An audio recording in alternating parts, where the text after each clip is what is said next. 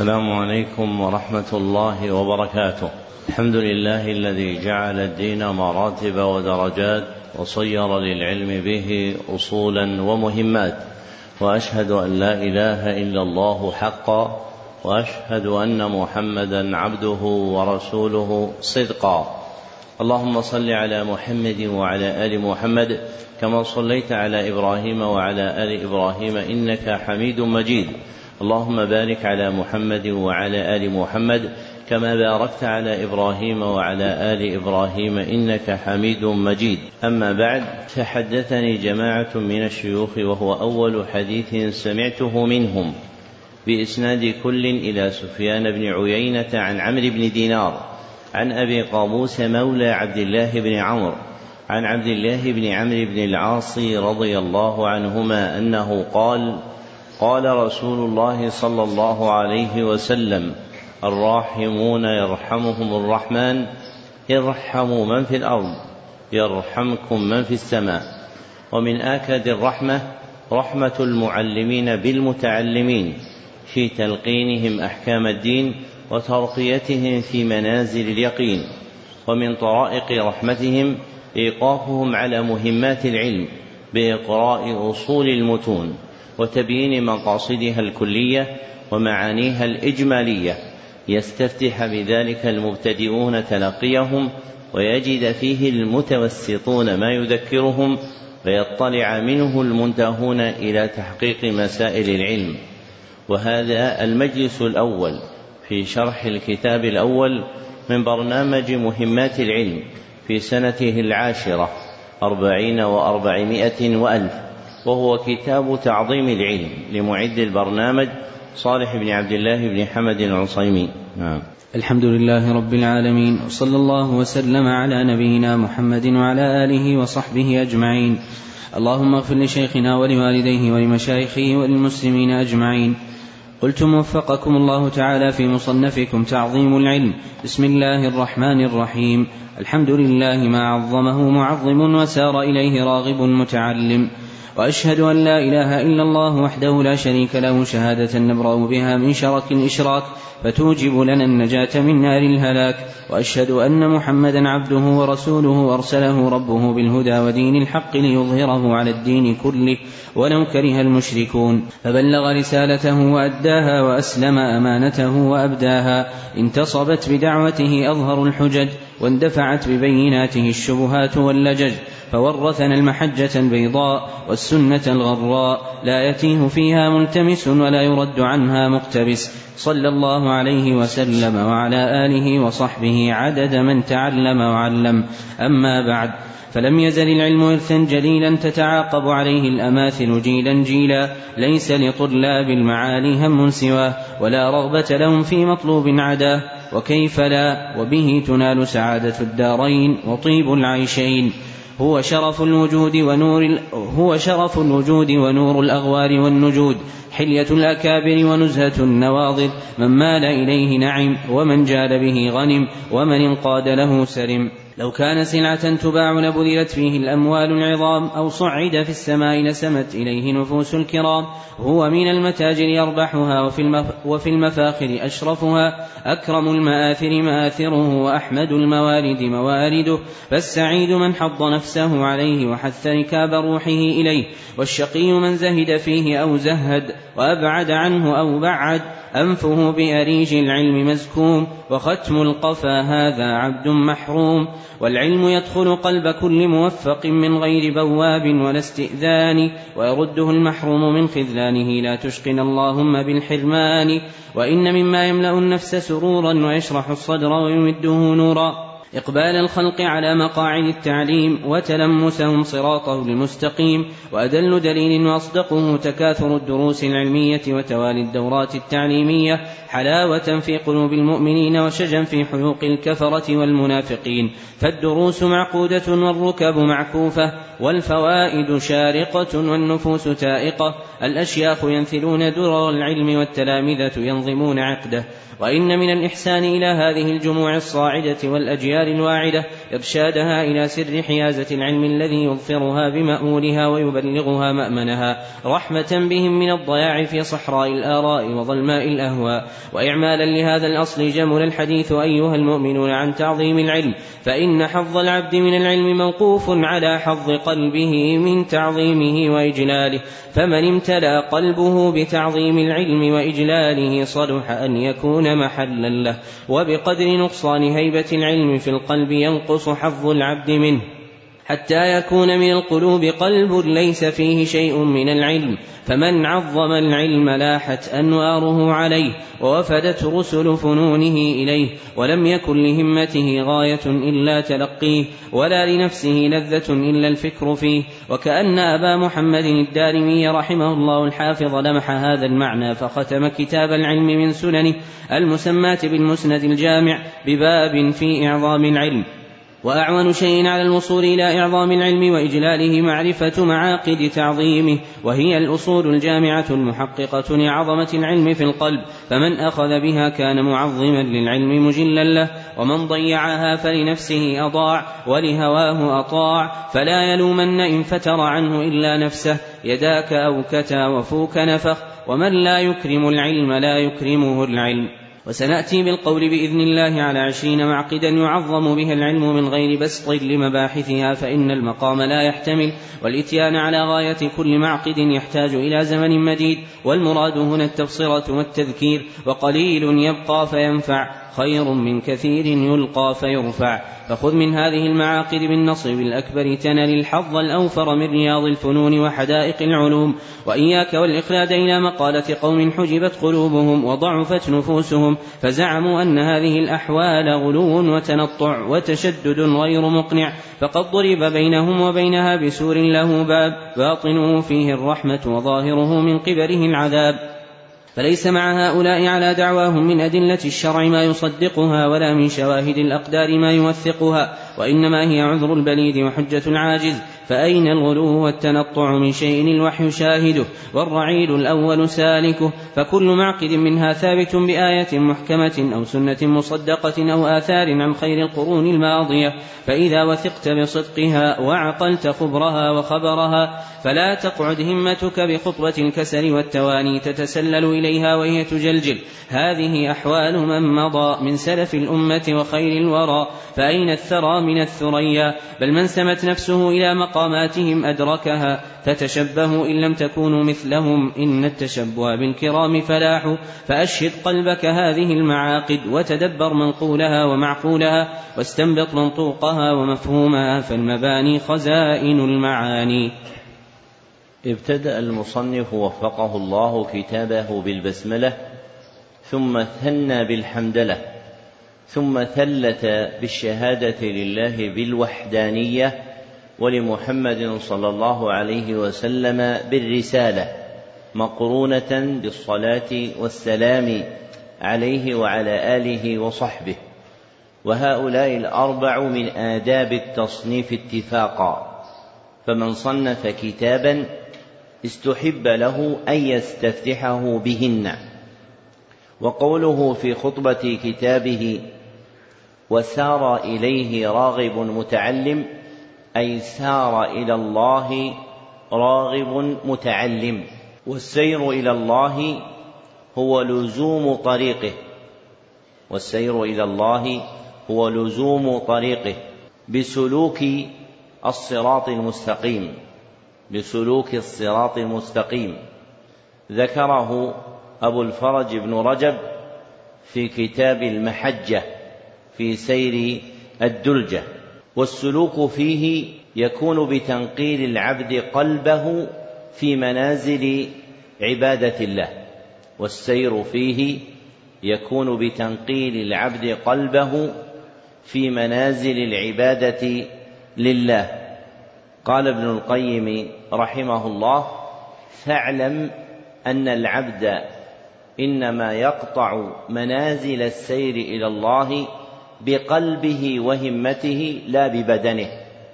قال ابن القيم رحمه الله: فاعلم أن العبد إنما يقطع منازل السير إلى الله بقلبه وهمته لا ببدنه، انتهى كلامه. فسير العبد إلى الله هو تنقيل قلبه في منازل عبادته، فإنه يقطع بقلبه الطريق إلى الله فيصل إلى مرضاة الله سبحانه وتعالى. وقوله فيها شهادة نبرأ بها من شرك الإشراك أي من حبالته أي من حبالته فالشرك بفتح الشين والراء، وتسكن الراء أيضا فيقال شرك وشرك، وهو حبالة الصائد التي ينصبها وهو حبالة الصائد التي ينصبها لاقتناص صيده. والشرك من حبائل الشيطان التي ينصبها للخلق ليصدهم عن الله ودينه. والشرك من حبائل الشيطان التي ينصبها للخلق ليصدهم عن الله وعن دينه. وقوله فيها واندفعت ببيناته الشبهات واللجج أي انزاحت بها الشبهات واللجج الشبهات واللجج والشبهات جمع شبهة وهي المأخذ الملبس، والشبهات جمع شبهة وهي المأخذ الملبس أي الذي يختلط فيه الحق بالباطل أي الذي يختلط فيه الحق بالباطل. واللجج بفتح اللام هو التمادي في الخصومة هو التمادي في الخصومة وأما اللجج بضم اللام فهي جمع لجة، واللجة الماء الذي لا يرى طرفاه لاتساعه، واللجة الماء الذي لا يرى طرفاه لاتساعه. ثم ذكر المصنف فضل العلم بمقال جامع، وكان مما ذكره فيه قوله هو شرف الوجود ونور الأغوار والنجود أي منورهما. والأغوار جمع غور، والنجود جمع نجد. والغور من الأرض ما انخفض واطمأن منها، والغور من الأرض ما انخفض واطمأن منها. والنجد ما علا وارتفع منها، والنجد ما علا وارتفع منها. فمن فضل العلم أنه نور للأرض كلها لما يكون بسببه من الخير. فمن فضل العلم أنه نور للأرض كلها سافلها ومرتفعها، لأنه سبب ما يكون فيها من الخير. وقال أيضا في فضل العلم حلية الأكابر أي زينتهم، فالحلية اسم لما يتزين به، وحلية الإنسان نوعان وحلية الإنسان نوعان أحدهما حلية باطنة محلها القلب، حلية باطنة محلها القلب، وحقيقتها تزيين القلب بأنواع الكمالات الإيمانية، وحقيقتها تزيين القلب بأنواع الكمالات الإيمانية، ومن أعظمها العلم. والآخر حلية ظاهرة ومحلها البدن ومحلها البدن وحقيقتها تزيين البدن بكل ما عد زينة في زمان أو مكان، تزيين البدن بكل ما عد زينة في زمان أو مكان.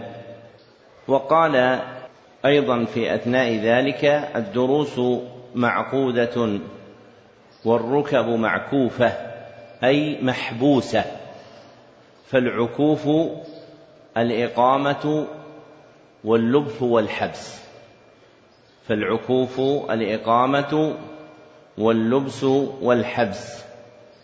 وقال أيضا الأشياخ ينثرون درر العلم أي يستخرجونها أي يستخرجونها فالنثل الاستخراج فالنثل الاستخراج فالشيوخ يستخرجون من العلم فوائده وينتفع بذلك من يأخذ عنهم. ثم ذكر أن من الإحسان إلى ملتمس العلم إرشادهم إلى سر حيازته أي السبب الأعظم في نيله أي السبب الأعظم في نيله وهو تعظيم العلم وإجلاله، فمن عظم العلم حصله وانتفع به، ومن لم يعظمه لم يحصل منه شيئا ولو قدر أنه أدرك منه صورة ظاهرة فهو لا يدرك الحقيقة الباطنة من الانتفاع بالعلم. فقدر حظ العبد من العلم مرهون بحظه من تعظيمه وإجلاله، فإذا عظمت العلم حصلته باطنا وظاهرا، وإذا لم تعظمه لم تحصل منه شيئا على الحقيقة. وأعون شيء على الوصول إلى تعظيم العلم هو معرفة معاقد تعظيمه، وهي الأصول الجامعة المحققة عظمة العلم في القلب، وهي الأصول الجامعة المحققة عظمة العلم في القلب، فمن أخذ بها حصل تعظيم العلم في قلبه فأدرك منيته ونال بغيته.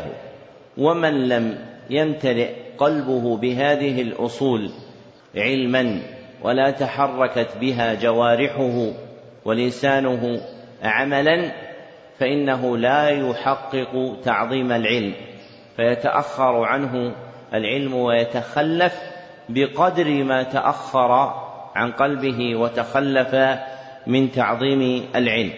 وفي هذه الرسالة ذكر عشرين معقدا من معاقد تعظيم العلم مؤسسة على دلائل من القرآن والسنة ومصدقة بشواهد الأحوال مما كان عليه السلف رحمهم الله. فمن أراد أن يعظم العلم ليناله فعليه أن يمتثل ما ذكر في هذه المعاقد العشرين.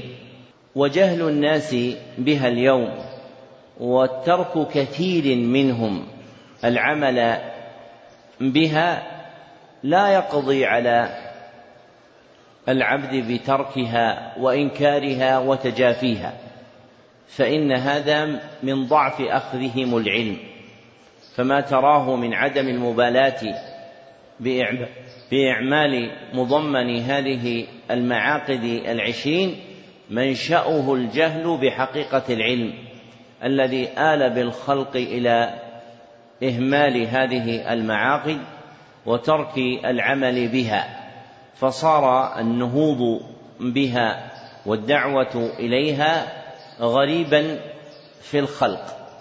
ومن أراد العلم فإنه لا سبيل إلى إدراكه إلا بتعظيم العلم، ولا سبيل إلى تعظيم العلم إلا بإعمال هذه المعاقد العشرين. ولأجل هذا ابتدأ هذا البرنامج بإقراء كتاب تعظيم العلم رجاء أن يفتح لكم قوة من الفهم في إدراك طريق العلم ويبصركم بالسبيل الأوفق إلى نيله، وهو أن العلم موقوف على تعظيمه، وأن تعظيمه موقوف على إعمال هذه الأصول العشرين وما كان في معناها. نعم.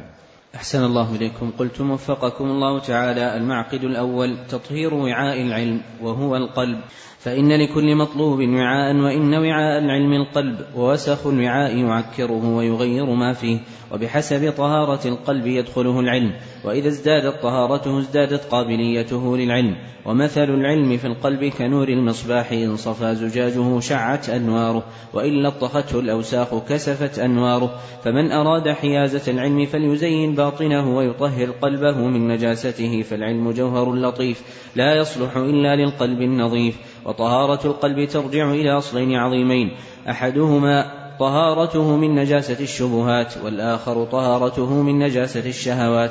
ولما لطهارة القلب من شأن عظيم أمر بها النبي صلى الله عليه وسلم في أول ما أمر، في قوله تعالى في سورة المدثر: وثيابك فطهر، في قول من يفسر الثياب بالباطن، وهو قول حسن له مأخذ صحيح: وإذا كنت تستحي من نظر مخلوق مثلك إلى وسخ ثوبك، فاستحي من نظر الله عز وجل إلى قلبك، وفيه إحن وبلايا وذنوب وخطايا. قال مسلم بن الحجاج: حدثنا عمرو الناقد قال حدثنا كثير بن هشام قال حدثنا جعفر بن مرقان عن يزيد الأصم عن أبي هريرة رضي الله عنه أن النبي صلى الله عليه وسلم قال: إن الله عز وجل لا ينظر إلى صوركم وأموالكم، ولكن ينظر إلى قلوبكم وأعمالكم. واحذر كمائن نفسك اللاتي متى خرجت عليك كسرت كسر مهان. من طهر قلبه فيه العلم حل، ومن لم يرفع منه نجاسته ودعاه العلم وارتحل. وإذا تصفحت أحوال طائفة من طلاب العلم في هذا المعقد رأيت خللا بينا، فأين تعظيم العلم من امرئ تغدو الشهوات والشبهات في قلبه وتروح، تدعوه صورة محرمة وتستهويه مقالة مجرمة، حشوه المنكرات والتلذذ بالمحرمات، فيه غل وفساد وحسد وعناد ونفاق وشقاق. أنى لهؤلاء وللعلم ما هم منه ولا هو إليهم. قال سهل بن عبد الله: حرام على قلب أن يدخله النور وفيه شيء مما يكره الله عز وجل. ذكر المصنف وفقه الله المعقد الأول من معاقد تعظيم العلم، وهو تطهير وعاء العلم، والمراد به المحل الذي يحفظ فيه العلم والمراد به المحل الذي يحفظ فيه العلم ثم أبان عنه بقوله: وهو القلب، فإن لكل مطلوب وعاء، وإن وعاء العلم القلب. ثم ذكر أن القلب له مع العلم حالان: إحداهما أن يكون القلب طاهرا فيدخله العلم وينتفع به، إحداهما أن يكون القلب طاهرا فيدخله العلم وينتفع به، والأخرى أن يكون القلب متلطخا بالأوساخ من أنواع النجاسات القلبية، فيحصل له من ضعف دخول العلم ونقصه وعدم استقراره بقدر ما في قلبه من هذه النجاسات المذهبة نور العلم. وشبهه بنور المصباح فقال: ومثل العلم في القلب كنور المصباح، إن صفى زجاجه شعت أنواره، وإلا اطلقته الأوساخ كسفت أنواره، أي ذهبت، فالكسوف هو ذهاب النور. ثم أرشد ملتمس العلم إلى الحال التي ينبغي أن يكون عليها فقال: من أراد حيازة العلم فليزين باطنه ويطهر قلبه من نجاسته، لأنه إذا كان وعاء العلم وهو القلب صالحا استقبل العلم واستقر فيه، وإذا كان غير صالح لقدارته ونجاسته فإنه يضعف إدراكه العلم ولا يستقر فيه شيء. ثم علله بقوله: فالعلم جوهر لطيف لا يصلح إلا للقلب النظيف، أي أن ذخيرة العلم مكرمة مرفوعة، فهي بمنزلة الجوهر اللطيف الذي يخدش فيه كل شيء، فلا يصلح لحفظها إلا القلب النظيف، أي الطاهر من أنواع النجاسات. ثم ذكر أن طهارة القلب ترجع إلى أصلين عظيمين: أحدهما طهارته من نجاسة الشبهات، والآخر طهارته من نجاسة الشهوات، فإن هاتين النجاستين تحفان بالقلب وتعتورانه، فلا يزال العبد يرد عليه من واردات هاتين النجاستين ما يكدر قلبه ويذهب طهارته، ولا سبيل إلى تطهير قلبه إلا بدفع أنواع هذه النجاسات من الشهوات والشبهات. فإذا تفطن العبد إلى ذلك واعتنى بقلبه وحفظه من ورود هذه النجاسات عليه صار القلب طاهرا، وإذا دخله شيء منها في غفلة بادر, بادر إلى نفيه وتطهير قلبه منه، فيكون القلب نظيفا صالحا للعلم. ثم ذكر ما لطهارة القلب من شأن عظيم، بأن النبي صلى الله عليه وسلم بودر بالأمر بها فيما أنزل عليه في صدر ما نزل من القرآن في قوله تعالى وثيابك فطهر، في قول من يفسر الثياب بالباطن، وهو قول حسن له مأخذ صحيح، فكان من أول ما أنزل على النبي صلى الله عليه وسلم آية فيها التنويه بتطهير القلب والأمر بالاعتناء به، وهي قوله تعالى وثيابك فطهر، فإن معنى الآية طهر أعمالك. وقد ذكر أبو جعفر ابن جرير أن هذا هو قول أكثر السلف، فيفسرون الآية المذكورة بأنها نزلت في تطهير الأعمال، وتطهير الأعمال مداره على تطهير القلب، فإن أصل العمل ينشأ من القلب، فالقلب هو محرك اللسان والجوارح، فإذا طهر القلب طهرت الأعمال التي يأتي بها العبد والأقوال. وذكر المصنف أن هذا القول قول حسن له مأخذ صحيح، والمأخذ الذي انتزع منه هو سياق الآيات، فإن الآية المذكورة وقعت في سياق آيات تدل على المعنى السابق، فإن الله أمر النبي صلى الله عليه وسلم بالتوحيد في قوله وربك فكبر، ونهاه عن الشرك في قوله والرجز فاهجر، وجعل بينهما الأمر بتطهير الثياب، مما يدل على أن المراد بالتطهير للثياب هنا هو تطهير الأعمال الموقوف على تطهير القلب كما تقدم. وتطهير القلب يكون بنزع النجاسات منه، وأصول نجاسات القلب ثلاث وأصول نجاسات القلب ثلاث أولها نجاسة الشرك نجاسة الشرك وثانيها نجاسة البدعة نجاسة البدعة وثالثها نجاسة المعصية. ذكره ابن القيم في كتاب الفوائد. ثم قال المصنف وإذا كنت تستحي من نظر مخلوق مثلك إلى وسخ ثوبك فاستحي من نظر الله إلى قلبك وفيه إحن وبلايا وذنوب وخطايا. والإحن جمع إحنة وهي حقد القلب، والإحن جمع إحنة وهي حقد القلب.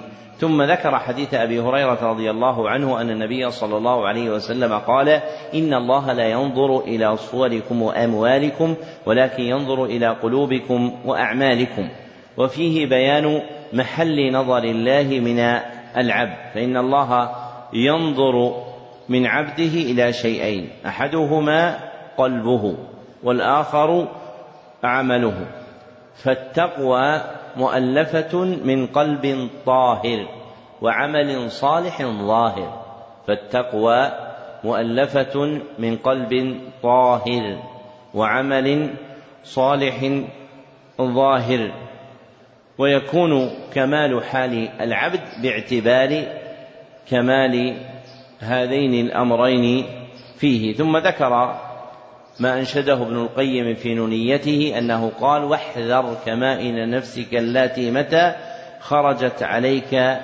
كسرت كسر مهاني، أي احذر دفائن نفسك المخبوءة فيها من أنواع النجاسات القلبية من الشهوات والشبهات، فإنها إذا خرجت على العبد أي ظهرت عليه واستولت على لسانه وجوارحه صار ذليلا مهانا. ثم ذكر أحوال طائفة من طلاب العلم تباين هذا المعقد وتناقضه، ممن تغدو في قلوبهم وتروح أنواع الشهوات والشبهات، محذرا من هذه الأحوال الرديئة التي تدل على اشتمال القلب على نجاسة من شهوة أو شبهة. وختم بقول سهل بن عبد الله التستري رحمه الله: حرام على قلب أن يدخله النور وفيه شيء مما يكره الله عز وجل، أن يمتنع على القلب أن يمتنع على القلب أن يدخله النور النافع من العلم بكلام الله وكلام رسوله صلى الله عليه وسلم، وفيه شيء يكرهه الله عز وجل، ويحصل له من حجب نور العلم بقدر ما في قلبه مما يكرهه الله عز وجل. وأصله في التنزيل قوله تعالى: فأصرف عن آياتي الذين يتكبرون في الأرض بغير الحق. قال سفيان بن عيينة: أحرمهم تفسير القرآن، أحرمهم تفسير القرآن. وقال محمد بن يوسف الفريابي: أمنع قلوبهم من التدبر في أمري، أمنع قلوبهم من التدبر في أمري. فيحصل للعبد بسبب هذه النجاسات منع نور العلم فيه، والمقصود بمنع نور العلم فيه منع انتفاعه به، وإن وجد معه شيء في الصورة الظاهرة، فإن من الناس من يكون قلبه مشتملا على فساد ويحصل شيئا من العلم، وهذا الذي حصله يدرك بالظاهر، وأما استيلاؤه على الباطن وانتفاعه به فإن العبد محجوب عنه.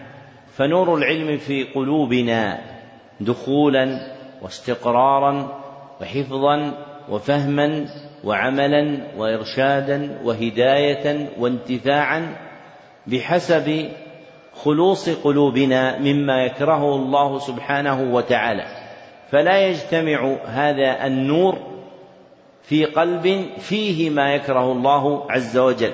فمن خلص قلبه من مكروهات الله سبحانه وتعالى ومباغضه فإن العلم يستقر به ويحصل له الانتفاع بالعلم في العاجل والآجل. نعم. أحسن الله إليكم. قلتم وفقكم الله: المعقد الثاني إخلاص النية فيه، إن إخلاص الأعمال أساس قبولها وسلم وصولها. قال تعالى: وما أمروا إلا ليعبدوا الله مخلصين له الدين حنفاء. وقال البخاري في الجامع المسند الصحيح، ومسلم في المسند الصحيح، واللفظ للبخاري: حدثنا عبد الله بن مسلمة قال أخبرنا مالك عن يحيى بن سعيد عن محمد بن إبراهيم عن علقمة عن عمر رضي الله عنه أن رسول الله صلى الله عليه وسلم قال: الأعمال بالنية ولكل امرئ ما نوى.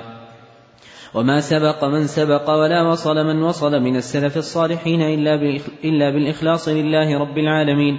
قال أبو بكر المروذي: سمعت رجلا يقول لأبي عبد الله يعني أحمد بن حنبل، وذكر له الصدق والإخلاص، فقال أبو عبد الله: بهذا ارتفع القوم، وإنما ينال المرء العلم على قدر إخلاصه. والإخلاص في العلم يقوم على أربعة أصول بها تتحقق نية العلم للمتعلم إذا قصدها. الأول رفع الجهل عن نفسه بتعريفها ما عليها من العبوديات وإيقافها على مقاصد الأمر والنهي. الثاني رفع الجهل عن الخلق بتعليمهم وإرشادهم لما فيه صلاح دنياهم وآخرتهم. الثالث إحياء العلم وحفظه من الضياع. الرابع العمل بالعلم، فالعلم شجرة والعمل ثمرة، وإنما يراد العلم للعمل. لقد كان السلف رحمهم الله يخافون فوات الإخلاص في طلبهم العلم فيتورعون عن ادعائه، لا أنهم لم يحققوه في قلوبهم. فهشام الدستوائي يقول: والله ما أستطيع أن أقول إني ذهبت يوما أطلب الحديث أريد به وجه الله عز وجل. وسئل الإمام أحمد: هل طلبت العلم لله؟ فقال: لله عزيز، ولكنه شيء حبب إلي فطلبته. ومن ضيع الإخلاص فاته علم كثير وخير وفيد. وينبغي لقاصد السلامة أن يتفقد هذا الأصل، وهو الإخلاص في أموره كلها، دقيقها وجليلها، سرها وعلنها. ويحمل على هذا التفقد شدة معالجة النية. قال سفيان الثوري رحمه الله: ما عالجت شيئا أشد علي من نيتي لأنها تتقلب علي. قال سليمان الهاشمي: ربما أحدث بحديث واحد ولي نية، فإذا أتيت على بعضه تغيرت نيتي، فإذا الحديث الواحد يحتاج إلى نيات. ذكر المصنف وفقه الله المعقد الثاني من معاقد تعظيم العلم، وهو إخلاص النية فيه. وحقيقة الإخلاص شرعا تصفية القلب من إرادة غير الله، وحقيقة الإخلاص شرعا تصفية القلب من إرادة غير الله. فمدار الإخلاص على أمرين: أحدهما تصفية القلب، وهو تخليصه من كل شائبة تكدره. أحدهما تصفية القلب وهو تخليصه من كل شائبة تكدره، والآخر تعلق تلك التصفية بإرادة الله، فلا يزاحمها العبد بشيء. تعلق تلك التصفية بإرادة الله فلا يزاحمها العبد بشيء، كمحبة مدح الخلق أو ثنائهم أو ابتغاء إصابة حظ من الدنيا. وأشرت إلى حقيقة الإخلاص نظما بقولي: إخلاصنا لله صف القلب من إرادة سواه فاحذر يا فطن. إخلاصنا لله صف القلب من إرادة سواه فاحذر يا فطن. وعلل المصنف طلب الإخلاص في أخذ العلم بقوله: إن إخلاص الأعمال أساس قبولها وسلم وصولها. فالسبيل الأعظم لقبول الأعمال ووصولها إلى الله عز وجل متقبلة وقوعها على حال الإخلاص. ثم قال: ومن سبق من سبق ولا وصل من وصل من السلف الصالحين إلا بالإخلاص لله رب العالمين. وذكر من شواهد أحوالهم ما يدل على ما كانوا عليه من تعظيم هذا الأصل والاعتداد به. ثم قال: وإنما ينال المرء العلم على قدر إخلاصه، فإذا عظم إخلاص العبد لله عظم حظه من العلم، وإذا ضعف إخلاصه ضعف حظه من العلم. وجاء عن ابن عباس رضي الله عنه أنه قال: إنما يحفظ المرء على قدر نيته. وجاء عن ابن عباس رضي الله عنه أنه قال: إنما يحفظ المرء على قدر نيته، رواه ابن عساكر وغيره. فإذا قوي إخلاص العبد لله أكسبه هذا الإخلاص قوة في أخذ العلم، فحصل ما أراده منه. ثم ذكر المصنف أن الإخلاص في العلم يقوم على أربعة أصول بها تتحقق نية العلم للمتعلم. فمن أراد أن يكون مخلصا في العلم فعليه أن يرعى إقامة هذه الأصول الأربعة في قلبه.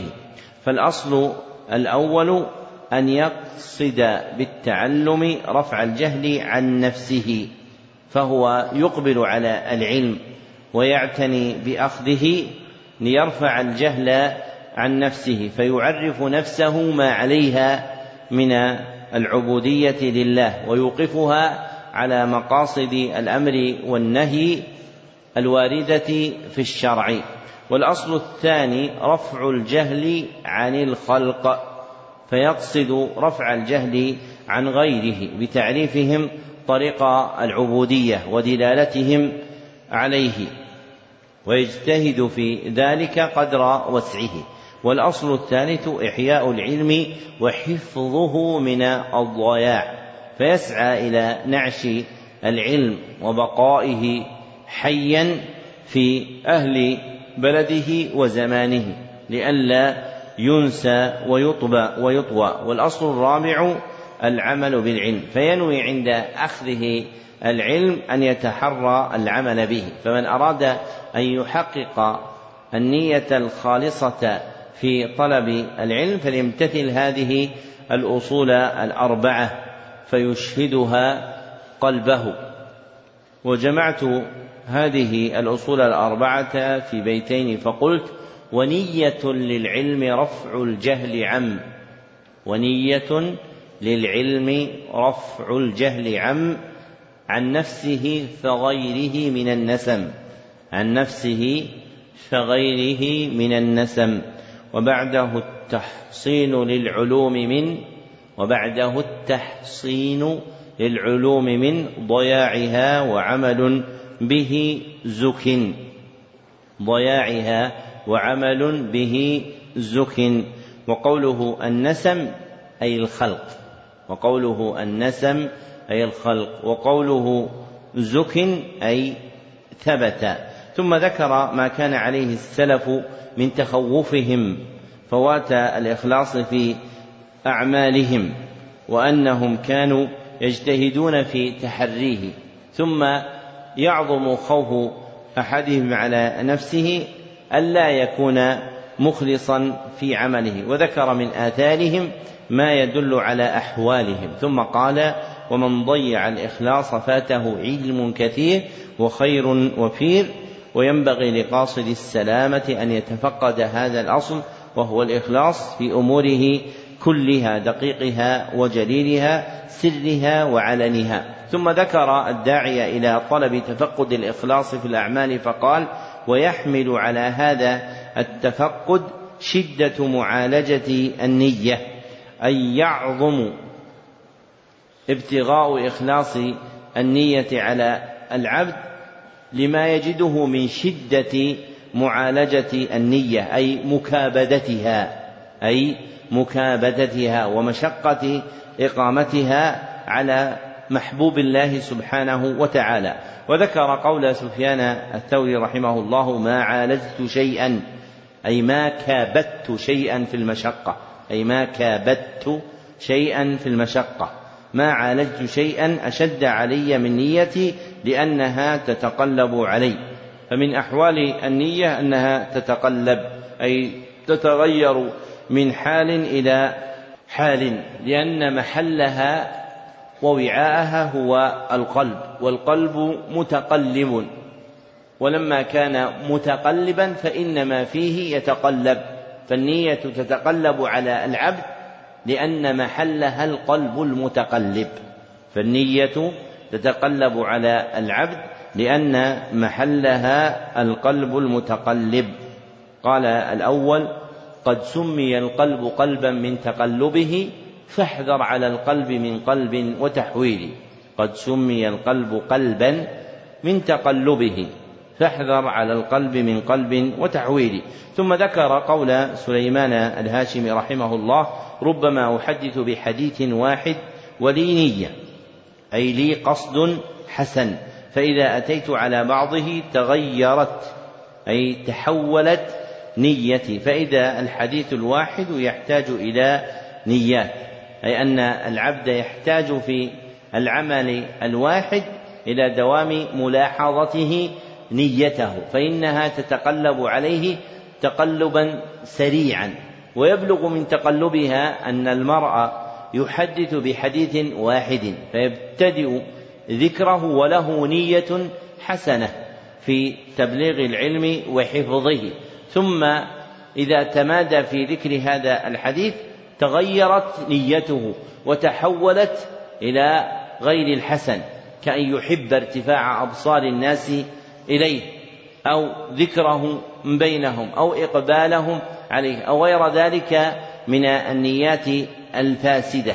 فالمرء يجد هذا التقلب في الشيء اليسير، واعتبر هذا في أحوالنا نحن، فإن أحدنا ربما ابتدأ هذا البرنامج وله نية حسنة سواء كان معلما أو متعلما، فإذا غفل عن نفسه سرى إلى قلبه شيء من النيات الفاسدة، فيحتاج إلى إيقاظ قلبه بنفي هذه النية الفاسدة وإعادة قلبه إلى ما يصلح له شرعا.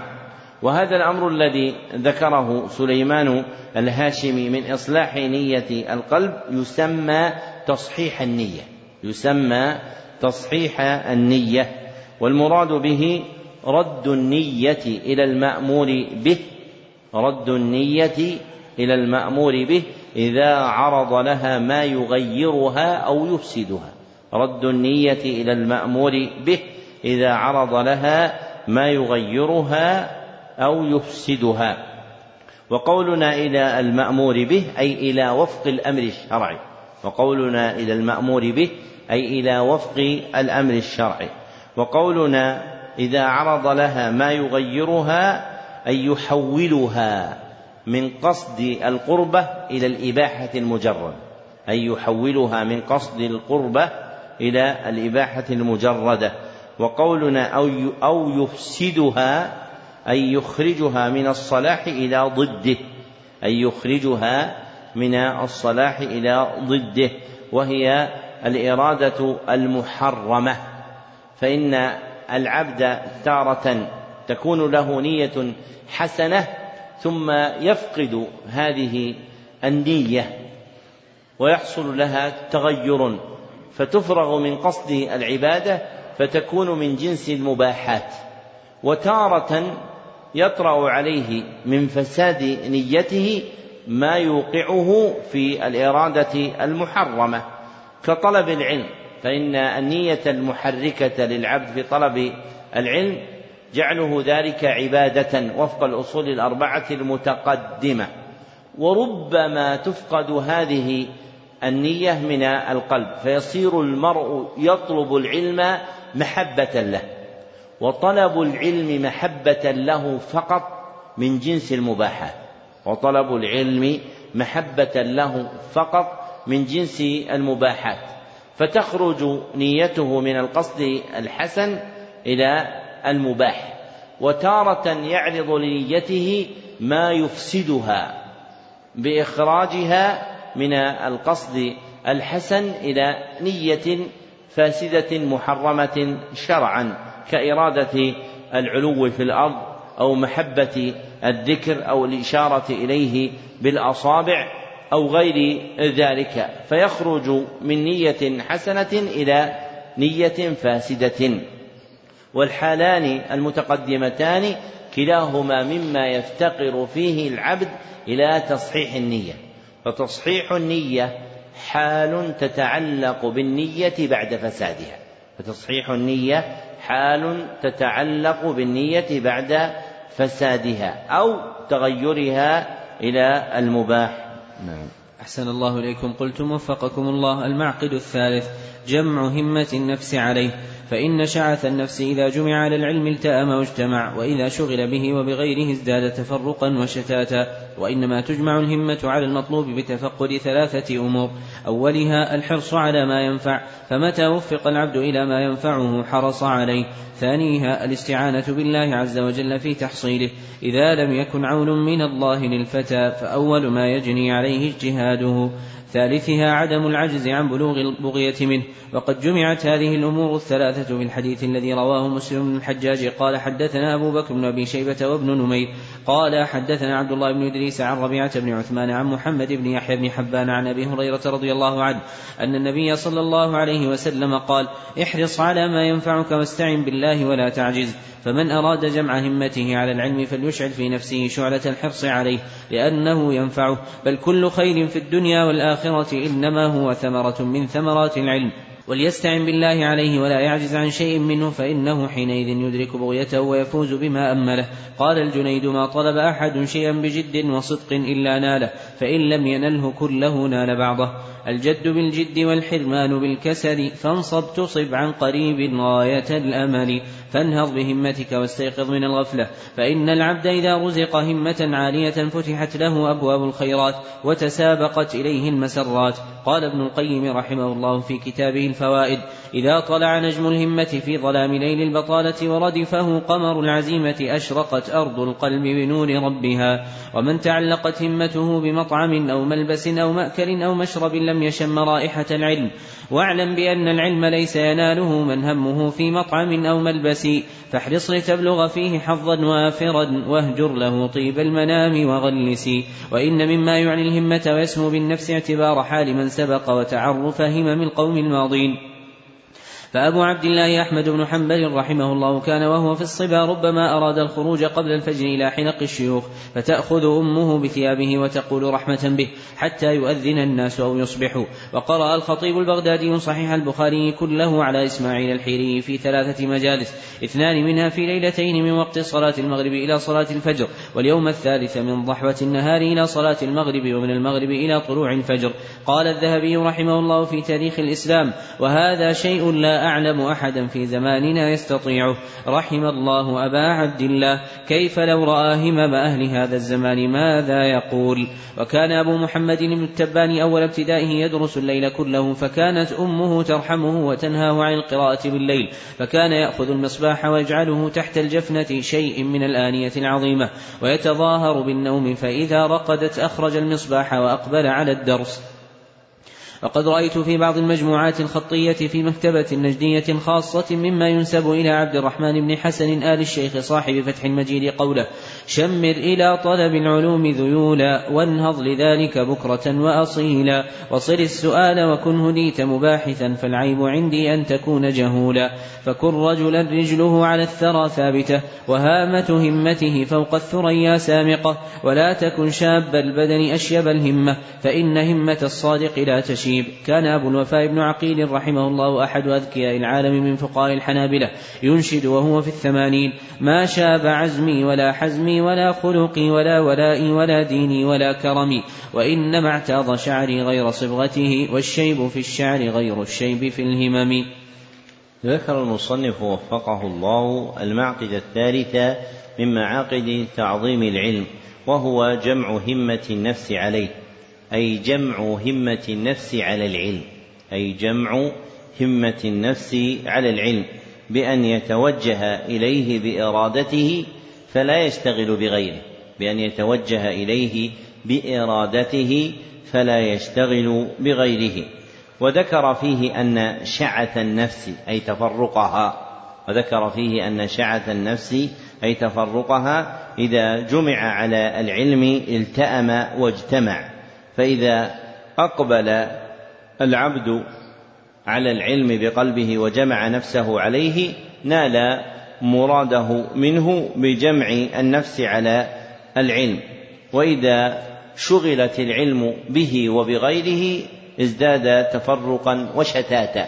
ثم ذكر أن جمع الهمة على المطلوب يكون بتطلب ثلاثة أمور: أولها الحرص على ما ينفع، وثانيها الاستعانة بالله عز وجل في تحصيله أي في تحصيل ذلك النافع أي في تحصيل ذلك النافع، وثالثها عدم العجز عن بلوغ البغية منه أي بألا يتقاعد العبد عن مطلوبه مستسلما ضعفا ووهنا فيعجز عن إدراكه. وذكر في ثانيها وهو الاستعانة بالله عز وجل قول الأول: إذا لم يكن عون من الله للفتى فأول ما يجني عليه اجتهاده، فإن من أوائل ما يفتح على العبد أبواب الشرور اجتهاده واستقلاله بنفسه، فيعظم نظره إلى نفسه واغتراره بقواها، ويغفله ذلك عن الاستعانة بالله عز وجل، فيوكل إلى نفسه، ومن وكل إلى نفسه هلك. ثم ذكر أن هذه الأمور الثلاثة مجموعة في حديث أبي هريرة رضي الله عنه أن النبي صلى الله عليه وسلم قال: احرص على ما ينفعك واستعن بالله ولا تعجز. وقوله تعجز بكسر الجيم وتفتح أيضا. فجمل الحديث الثلاث دالة على تلك الأمور الثلاثة واحدا فواحدة. ثم ذكر أن من أراد جمع همته على العلم فليشعل في نفسه شعلة الحرص عليه لأنه ينفعه. فالمرء إذا علم عظيم فضل العلم أقبل بكليته عليه، وبين عظم منفعته بقوله: بل كل خير في الدنيا والآخرة إنما هو ثمرة من ثمرات العلم، فأصل الخير كله هو العلم. ثم قال في الحث عليه: وليستعن بالله عليه ولا يعجز عن شيء منه، فإنه حينئذ يدرك بغيته ويفوز بما أمله. وذكر من قول الجنيد رحمه الله والشعر الحسن ما يحرك النفس في هذا. ثم قال: فانهض بهمتك واستيقظ من الغفلة، فإن العبد إذا رزق همة عالية فتحت له أبواب الخيرات وتسابقت إليه المسرات. ثم ذكر كلام ابن القيم رحمه الله في كتاب الفوائد في هذا المعنى. ثم ذكر من أحوال الأوائل وهمم القوم الماضين ما يحرك العبد إلى محاذاتهم والاقتداء بهم، فإن مما يحرك النفوس ويقويها نظر العبد إلى من تقدمه، فإن الناس يطلب بعضهم الاقتداء ببعض، فيشبه بعضهم بعضا في سيره ومطلوبه. قال مالك بن دينار: الناس كأسراب القطا مجبولون على تشبه بعضهم ببعض. الناس كأسراب القطا، وهو نوع من الطير، كأسراب القطا مجبولون على تشبه بعضهم ببعض، رواه ابن بطة في الإبانة الكبرى. فمن منافع ذكر أحوال من مضى وسيرهم أن النفس تتحرك إلى الاقتداء بهم، لأن العبد يطلب التشبه بغيره من أبناء جنسه. وكان مما ذكره في ذلك ما كان عليه الإمام أحمد بن حنبل رحمه الله في الصبا، أنه ربما أراد الخروج قبل الفجر إلى حلق الشيوخ فتأخذ أمه بثيابه، أي تمسك بثيابه رحمة به وشفقة عليه، وتقول: حتى يؤذن الناس أو يصبحوا، أي تأمره بالصبر عن الخروج إلى حلق الشيوخ حتى يؤذن الناس لصلاة الفجر أو يستبين الصبح وتخرج دلائله، فيخرج حينئذ خوفا عليه من أن يخرج في الظلام فيعرض له ما تكره. ثم ذكر الحالة التي اتفقت لأبي بكر الخطيب من قراءة صحيح البخاري كله على إسماعيل الحيري في ثلاثة مجالس على النعت المذكور في وصفها. وربما استبعد هذا حتى عد غلطا، كما وقع لمحمد بن أبي بكر الشلي في المشرع الروي، فإنه ذكر أن هذه الحكاية غلط، وأن الخطيب قرأه في خمسة أيام، ودعوى الغلط هي الغلط، فإن الخطيب قرأ البخاري مرتين على حالين عجيبتين، إحداهما أنه قرأه في ثلاثة أيام وهي قراءته على إسماعيل الحيري. وذكر هو هذا في كتابه تاريخ بغداد. والأخرى أنه قرأه في خمسة أيام على كريمة المروزية. وهاتان القصتان من أحوال الخطيب البغدادي في العلم تخبر عما كان عليه هو خاصة من علو همته وجمع نفسه على العلم، حتى قدر على ما قدر عليه من قراءة البخاري في هاتين المدتين اليسيرتين. وتدل على علو همم السابقين من الأوائل في طلب العلم وجمع النفس عليه حتى يمضي أحدهم أياما في ملازمة شيخ والقراءة عليه.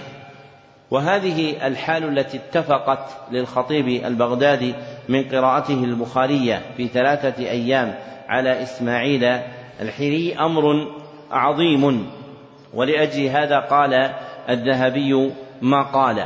ولم يرد الذهبي القطع بأنه لا يقع لأحد سواه، لكنه أراد استعظام الأمر، وهذا يقع في كلام أهل العلم أنهم ربما أرادوا التعظيم في صورة النفي، وهم لا يريدون نفيا على الحقيقة وإنما يريدون تعظيم الأمر الذي وقع. وقراءة البخاري في ثلاثة أيام أمر عظيم لا يكاد يقدر عليه إلا الواحد بعد الواحد.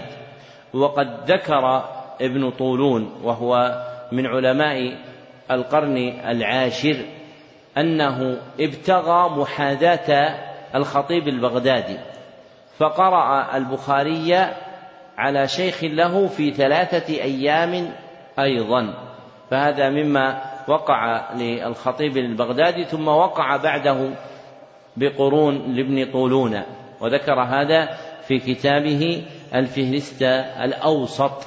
وهذه الكمالات في جمع النفس على العلم لا تختص بأحد دون أحد أو زمان دون زمان أو مكان دون مكان، فالله سبحانه وتعالى يمنح ما شاء من خلقه ما شاء من القدرة على الخير والتوفيق إليه. وذكر هذه الحكايات المراد منه بعث النفوس إلى ابتغاء محاذاتها والسير بسيرها. ثم ذكر من أحوال الأوائل أيضا حال أبي محمد بن التبان أنه كان يفعل ما يفعل من دراسته الليل كله، وكانت أمه تشفق عليه وتنهاه، فكان يأخذ المصباح ويجعله تحت الجفنة وهي آنية عظيمة ويتظاهر بالنوم أن يظهر لها أنه نام أن يظهر لها أنه نام فإذا رقدت أخرج المصباح وأقبل على الدرس. ثم ذكر بيتين مليحين للشيخ عبد الرحمن بن حسن آل الشيخ أنه قال: شمر إلى طلب العلوم ذيولا، وانهض لذلك بكرة وأصيلا، وصل السؤال وكن هديت مباحثا، فالعيب عندي أن تكون جهولا. ثم قال: فكن رجلا رجله على الثرى أي في الأرض، وهامة همته فوق الثريا وهي نجم معروف عند العرب ولشهرته بينهم، فإنهم إذا أطلقوا اسم النجم فإنهم يريدون الثريا، ولشهرته بينهم فإنهم إذا أطلقوا اسم النجم فإنه يريدونه. ثم قال: ولا تكن شاب البدن أشيب الهمة، أي لا يكون من هو في سن أي لا يكن من هو في سن الشباب بدنا في سن الشيبوبة همة، فتجده باعتبار بدنه معدودا في الشباب وباعتبار همته وروحه معتدا معدودا في حال أهل المشيب.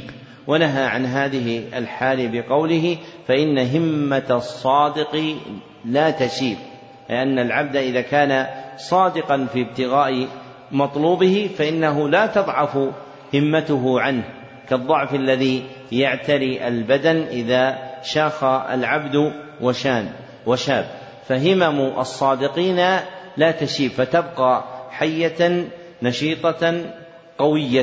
ثم ذكر بيتين مليحين لأبي الوفاء بن عقيل أنه كان ينشد وهو ابن ثمانين سنة: ما شاب عزمي ولا حزمي ولا خلقي ولا ولائي ولا ديني ولا كرمي، وإنما اعتاض شعري غير صبغته، والشيب في الشعر غير الشيب في الهمم، لأن شيب الهمة مظنة ضعف الروح، وشيب الشعر مظنة ضعف البدن، وقد يعتري العبد شيب في بدنه فيرى شعره أبيضا وتكون همته عالية فروحه في سن الشباب.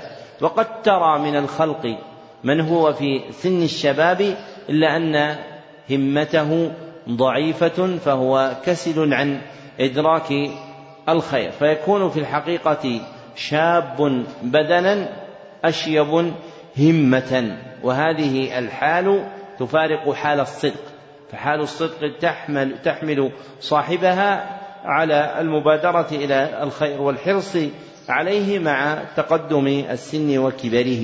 نعم.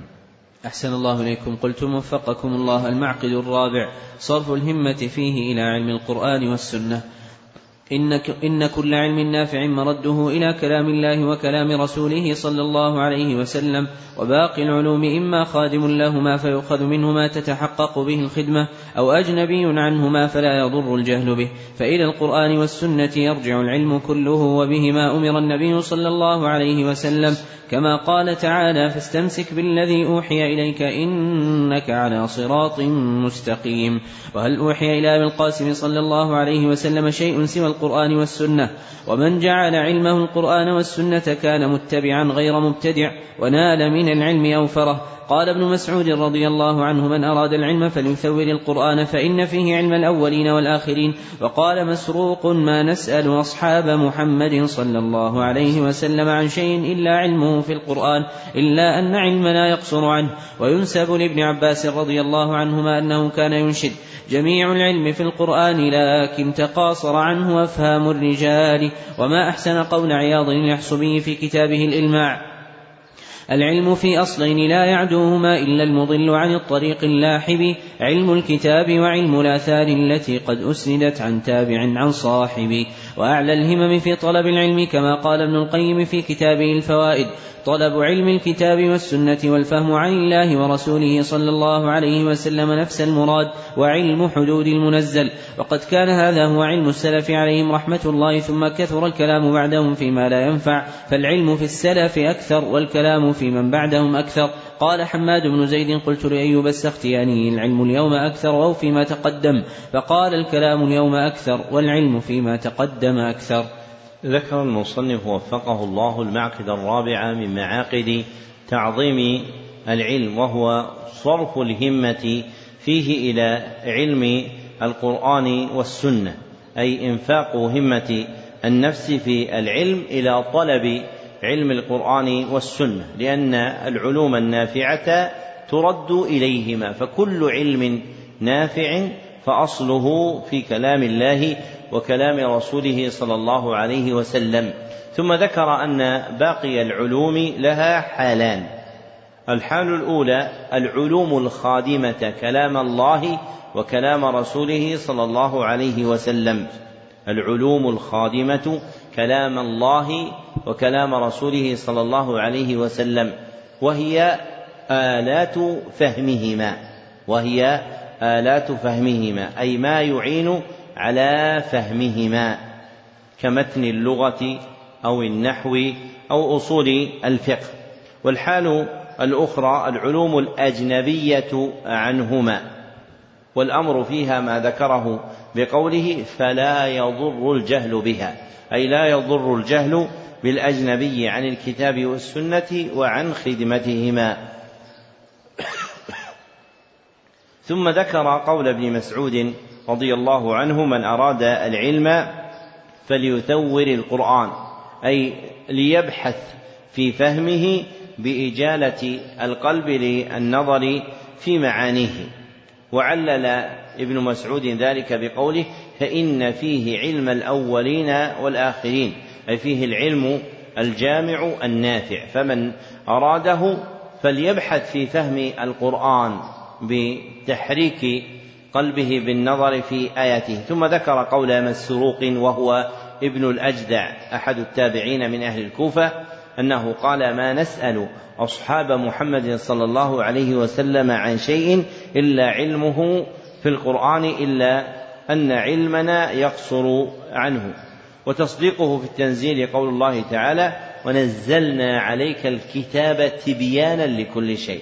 وتصديقه في التنزيل قول الله تعالى: ونزلنا عليك الكتاب تبيانا لكل شيء، أي مبينا موضحا كل شيء يحتاج إليه الخلق. ثم ذكر ما ينسب لابن عباس أنه كان يقول جميع العلم في القرآن لكن تقاصر عنه أفهام الرجال، أي تتقاعد عنه أفهام الرجال فلا يدركه كل أحد. ثم ذكر بيتي القاضي عياض المالكي أنه قال: العلم في أصلين لا يعدوهما إلا المضل عن الطريق اللاحب، علم الكتاب وعلم الآثار التي قد أسندت عن تابع عن صاحب. والطريق اللاحب هو الطريق الواضح، فالزائغ عن الطريق الواضح لا يوفق إلى أصل العلم وهو علم الكتاب والسنة، فمن مسه فمن أصابه مس الهوى مال عن الهدى، ففاته العلم النافع من القرآن والسنة بقدر ما في قلبه من نجاسة الهوى والبدعة. وإذا زكى العبد قلبه بالتوحيد والسنة حصل له من فهم الكتاب والسنة ومعرفة مراد الله ومراد رسوله صلى الله عليه وسلم ما لا يكون لغيره. ثم ذكر المصنف أن أعلى الهمم في طلب العلم هي همة العبد الذي يكون طلابا لعلم الكتاب والسنة والفهم عن الله ورسوله صلى الله عليه وسلم نفس المراد، أي ما يريده الشرع في القرآن والسنة، أي ما يريده الشرع في القرآن والسنة بأن يكون مرادا له في الأمر والنهي فيهدى العبد إليه. قال: وعلم حدود المنزل، أي ما أنزل من الأحكام في القرآن والسنة. ثم ذكر أن هذا هو علم السلف عليهم رحمة الله، ثم كثر الكلام بعدهم فيما لا ينفع، فالعلم في السلف أكثر والكلام في من بعدهم أكثر، فإن علم السلف كان من القرآن والسنة، وأما من تخلف عنهم فإنهم أغربوا, أغرموا بتوسيع العبارات وتطويل الإشارات وحجبوا عن العلوم الخادمة تارة بالعلوم الأجنبية عن الكتاب والسنة. ثم ذكر قول حماد بن زيد أنه قال: قلت أيوب السختياني: العلم اليوم أكثر أو في من أو فيما تقدم، يعني فيما كان عليه الصحابة والتابعون، فقال: الكلام اليوم أكثر، أي تفريع الناس الكلام في العلم أكثر، أي تفريع الناس الكلام في العلم أكثر، فهم وسعوا القول في العلم فصار كلام الناس في من تأخر أكثر، وأما العلم فإنه فيما في من تقدم أكثر، وأما العلم فهو في من تقدم أكثر، فيكون لهم من تقليل العبارات واشتمال الجمل والإشارات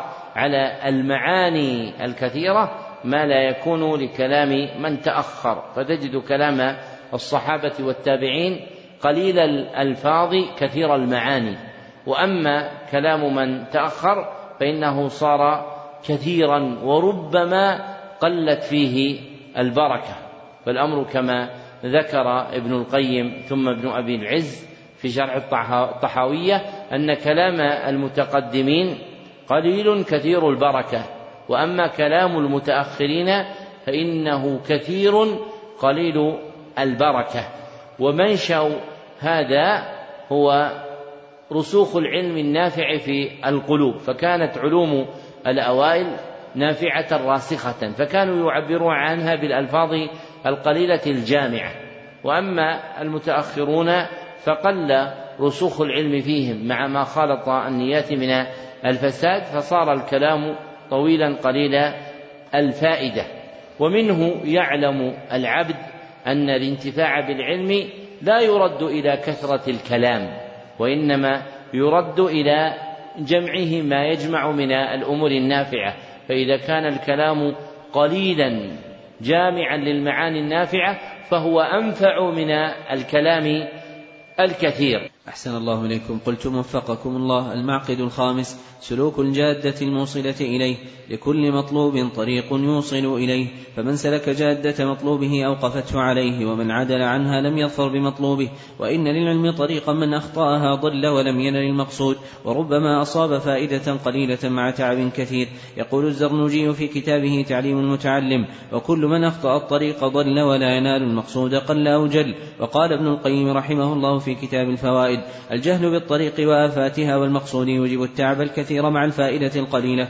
وقد ذكر هذا الطريق بلفظ جامع مانع محمد مرتضى بن محمد الزبيدي صاحب تاج العروس في منظومة له تسمى ألفية السند، يقول فيها: فما حوى الغاية في ألف سنة شخص فخذ من كل فن أحسنه، بحفظ متن جامع للراجح تأخذه على مفيد ناصح.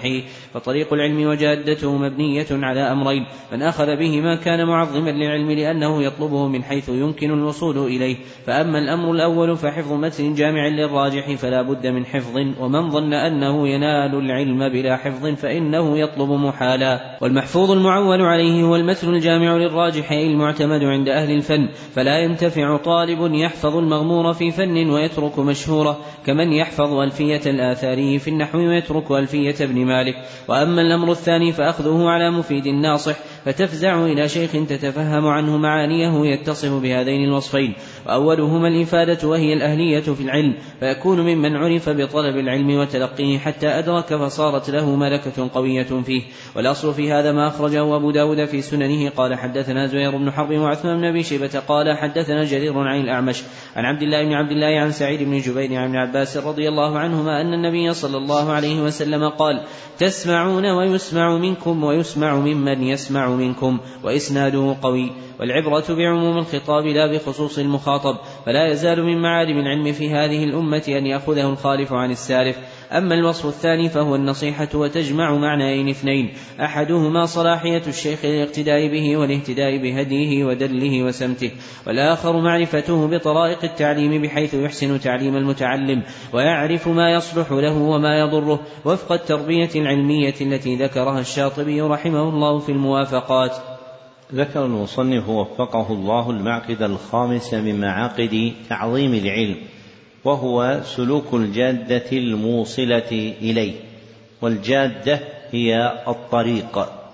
ثم ذكر أن لكل مطلوب طريقا، من سلكه وقف عليه أي وصل إليه، ومن عدل عنها لم يظفر بمطلوبه.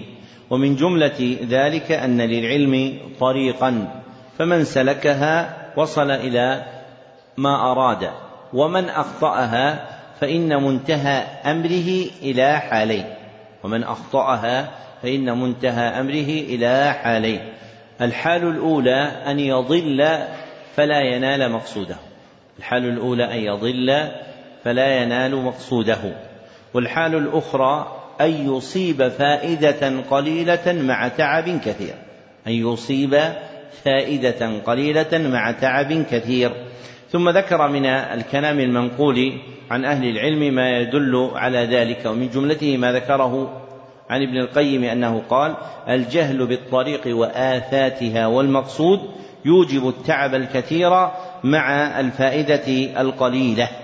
فالتعب الكثير الذي يلحق طلاب العلم ولا يحرزون معه إلا فائدة قليلة منشأه من أحد ثلاثة أمور ذكرها ابن القيم. أولها الجهل بالطريق، فيلتمس العلم جاهلا طريق الوصول إليه فهو يخبط فيه خبط عشواء. وثانيها الجهل بآفات الطريق، وهي الشرور التي تعرض فيه وهي الشرور التي تعرض فيه فإن الشيطان يقعد لأحدنا في طرق الخير فيصده عنها بأنواع من الحبائل هي آفات ذلك الطريق، ومن جملتها الآفات التي تكون في طريق طلب العلم. وثالثها الجهل بالمقصود أي بالمراد الأعظم من طلب العلم، وهو الرفعة عند الله بعبوديته. ففساد حال المتعلمين بوقوع التعب الكثير مع الفائدة القليلة يرجع إلى واحد من هذه الأمور الثلاثة، فتجد الطالب تارة يطلب العلم مع جهله طريقه، فهو لا يميز ما يحفظ أو ما يقرأ، وتارة ينشأ هذا من جهله بآفات الطريق، أي من العوارض التي تعرض فيه فتقطع عليه طريق العلم، وتارة ينشأ هذا من غفلته عن المقصود الأعظم من أخذ العلم، وهو طلب الرفعة عند الله سبحانه وتعالى وإقامة عبوديته. ثم ذكر قولا جامعا في نعت طريق العلم نقلا عن الزبيدي نظما في ألفية السند أنه قال: فما حوى الغاية في ألف سنة شخص، فخذ من كل فن أحسنه، بحفظ متن جامع للراجح تأخذه على مفيد ناصح.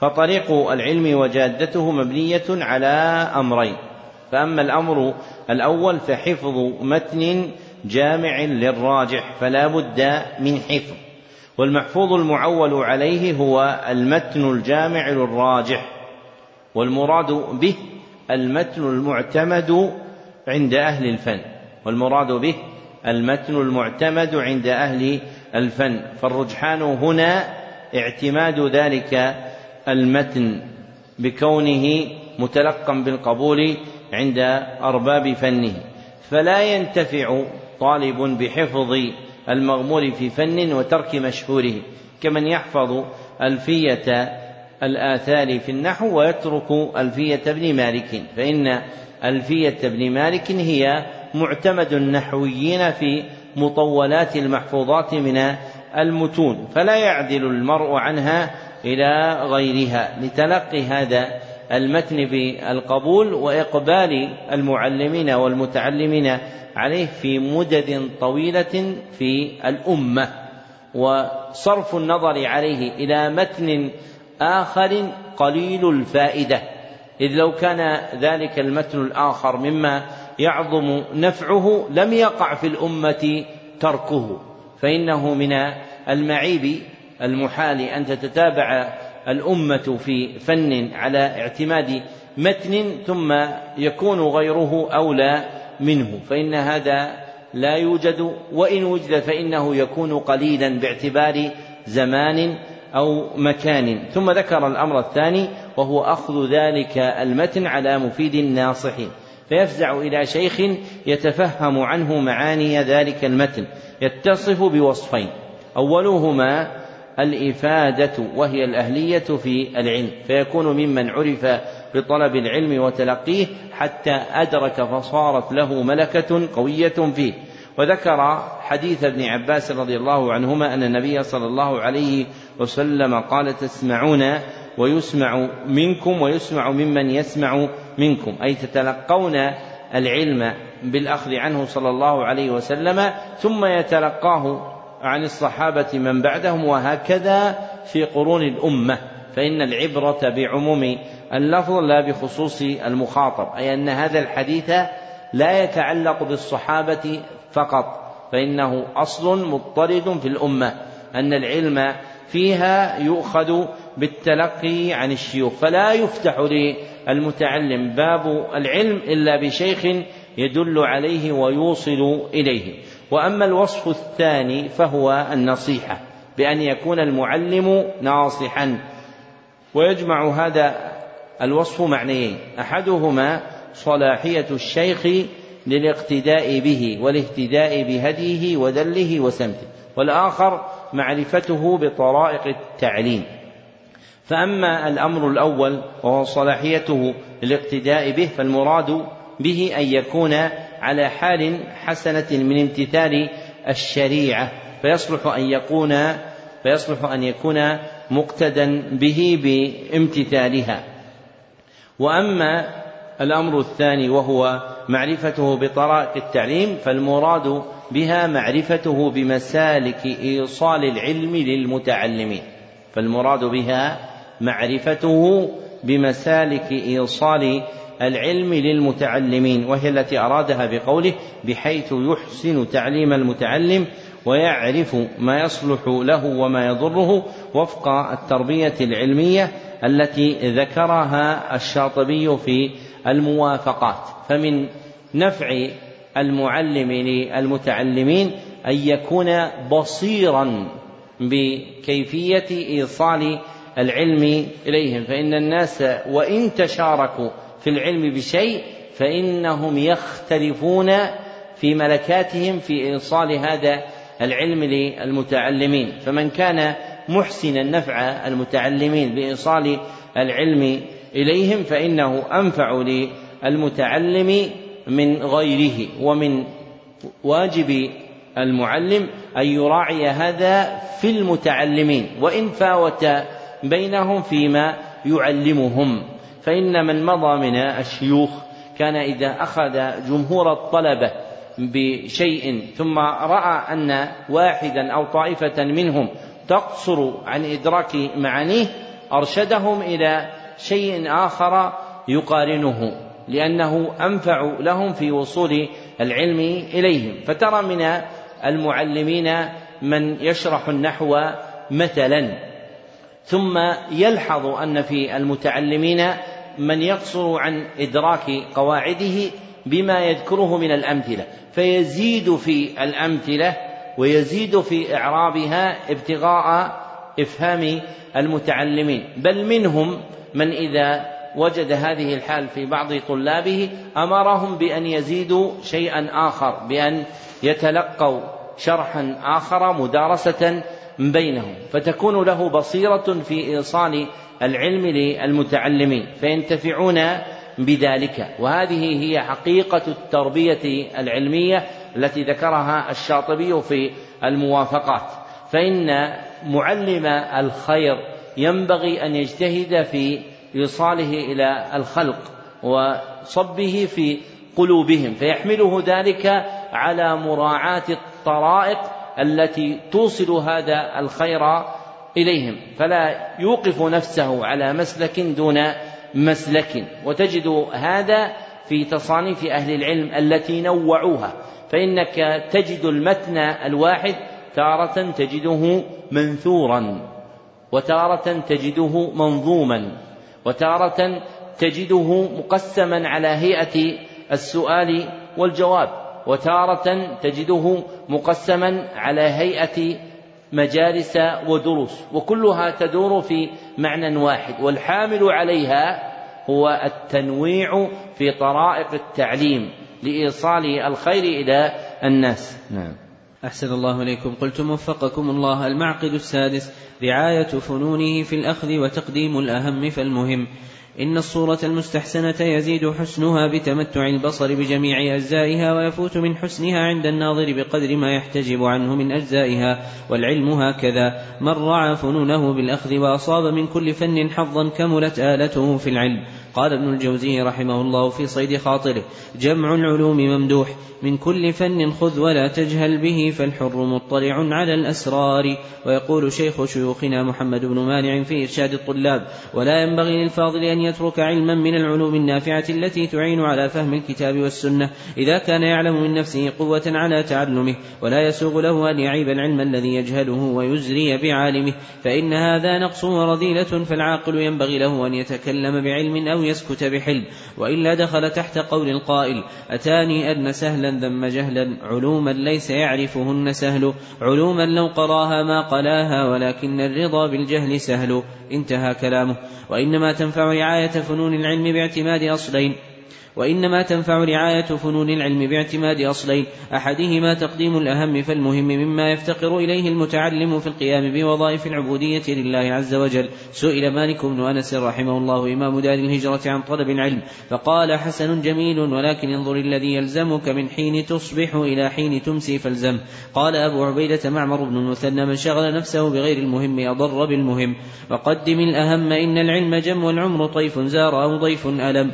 والآخر أن يكون قصده في أول طلبه تحصيل مختصر في كل فن حتى إذا استكمل أنواع العلوم النافعة نظر إلى ما وافق طبعه منها وآنس من نفسه قدرة عليه فتبحر فيه سواء كان فنا واحدا أم أكثر. أما بلوغ الغاية في كل فن والتحقق بملكته فإنما يهيأ له الواحد بعد الواحد في أزمنة متطاولة، ثم ينظر المتعلم فيما يمكنه من تحصيلها إفرادا للفنون ومختصراتها واحدا بعد واحد أو جمعا لها، والإفراد هو المناسب لعموم الطلبة.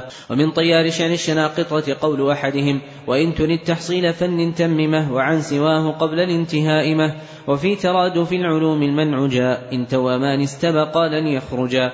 ومن عرف من نفسه قدرة على الجمع جمع، وكانت حاله استثناء من العموم. ومن نواقض هذا المعقد المشاهدة: الإحجام عن تنوع العلوم والاستخفاف ببعض المعارف والاشتغال بما لا ينفع مع الولع بالغرائب. وكان مالك رحمه الله يقول: شر العلم الغريب وخير العلم الظاهر الذي قد رواه الناس. ذكر المصنف وفقه الله المعقد السادس من معاقد تعظيم العلم، وهو رعاية فنونه في الأخذ، أي في الإقبال على تلقيها أي في الإقبال على تلقيها وتقديم الأهم فالمهم، أي تقديم ما تشتد إليه حاجته وتتأكد في حقه طلبته.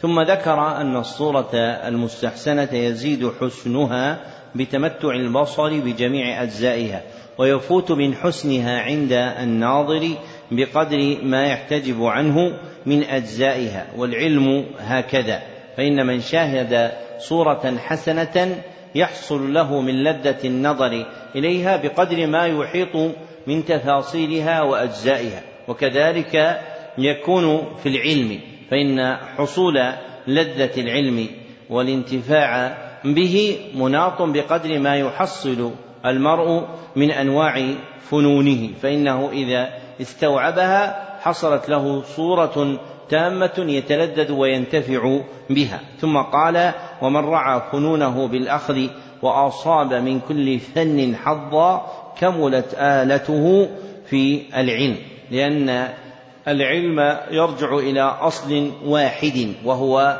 كلام الله وكلام رسوله صلى الله عليه وسلم، وإذا ضمت بعض أفراده إلى بعض حصل للمرء الإحاطة به، وإذا اقتصر على شيء دون شيء صار له نظر إلى بعضه. ثم ذكر قول ابن الجوزي: جمع العلوم ممدوح، أي مما يمدح عليه العبد اعتناؤه بجمع أنواع العلوم. ثم ذكر بيتا لابن الوردي أنه قال: من كل فن خذ ولا تجهل به فالحر مطلع على الأسرار، أي أن حر النفس يأبى عليها أن يكون جاهلا بأنواع من العلم، فمن كانت نفسه طماحة مستشرفة للمعالي راغبة فيها لم يرضى بالدون، فإن من الدون الجهل ببعض أفراد العلم، فحر النفس في العلم هو الذي يرغب في الاطلاع على أنواعه. ثم ذكر وصيتين عظيمتين من وصايا العلامة محمد بن مانع رحمه الله في إرشاد الطلاب: الأولى أنه لا ينبغي للفاضل أن يترك علما من العلوم النافعة، والثانية أنه لا يسوغ له أن يعيب العلم الذي يجهله ويزلي بعلم. فأما الوصية الأولى فالمراد بها الحث على الاشتغال بالعلوم النافعة التي تعين على فهم الكتاب والسنة، وذكر شرط ذلك بقوله: إذا كان يعلم من نفسه قوة على تعلمه، فيقبل على تلك الأنواع باعتبار قوة النفس وقدرتها عليه. وأما الوصية الثانية فإنه لا ينبغي للمشتغل بالعلم أن يعيب شيئا من العلم أو يزري على عالمه، وعلله بقوله: فإن هذا نقص ورذيلة، أي نقص في حق المتكلم، وهي حال مرذولة. فمن الحماقة ما يقع من بعض الناس إذا اشتغل في علم أو علمين أنه يتعلق بهما، ثم يزري على غيرهما من العلوم، فإذا بز في الفقه أزرع على التفسير والحديث والاعتقاد، بأن الناس يسألون عن الأحكام أكثر مما يسألون عن هذه العلوم، فيرى تلك العلوم مخفوضة الجناب عند علم الفقه.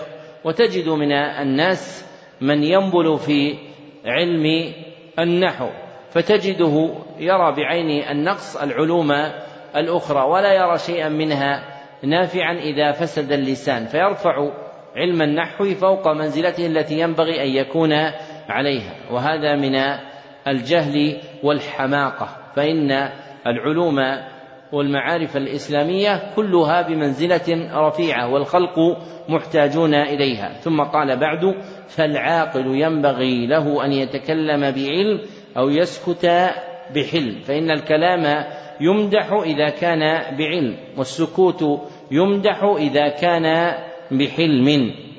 ثم قال: وإلا دخل تحت قول القائل: أتاني أن سهلا ذم جهلا، علوما ليس يعرفهن سهل، علوما لو قراها ما قلاها، ولكن الرضا بالجهل سهل.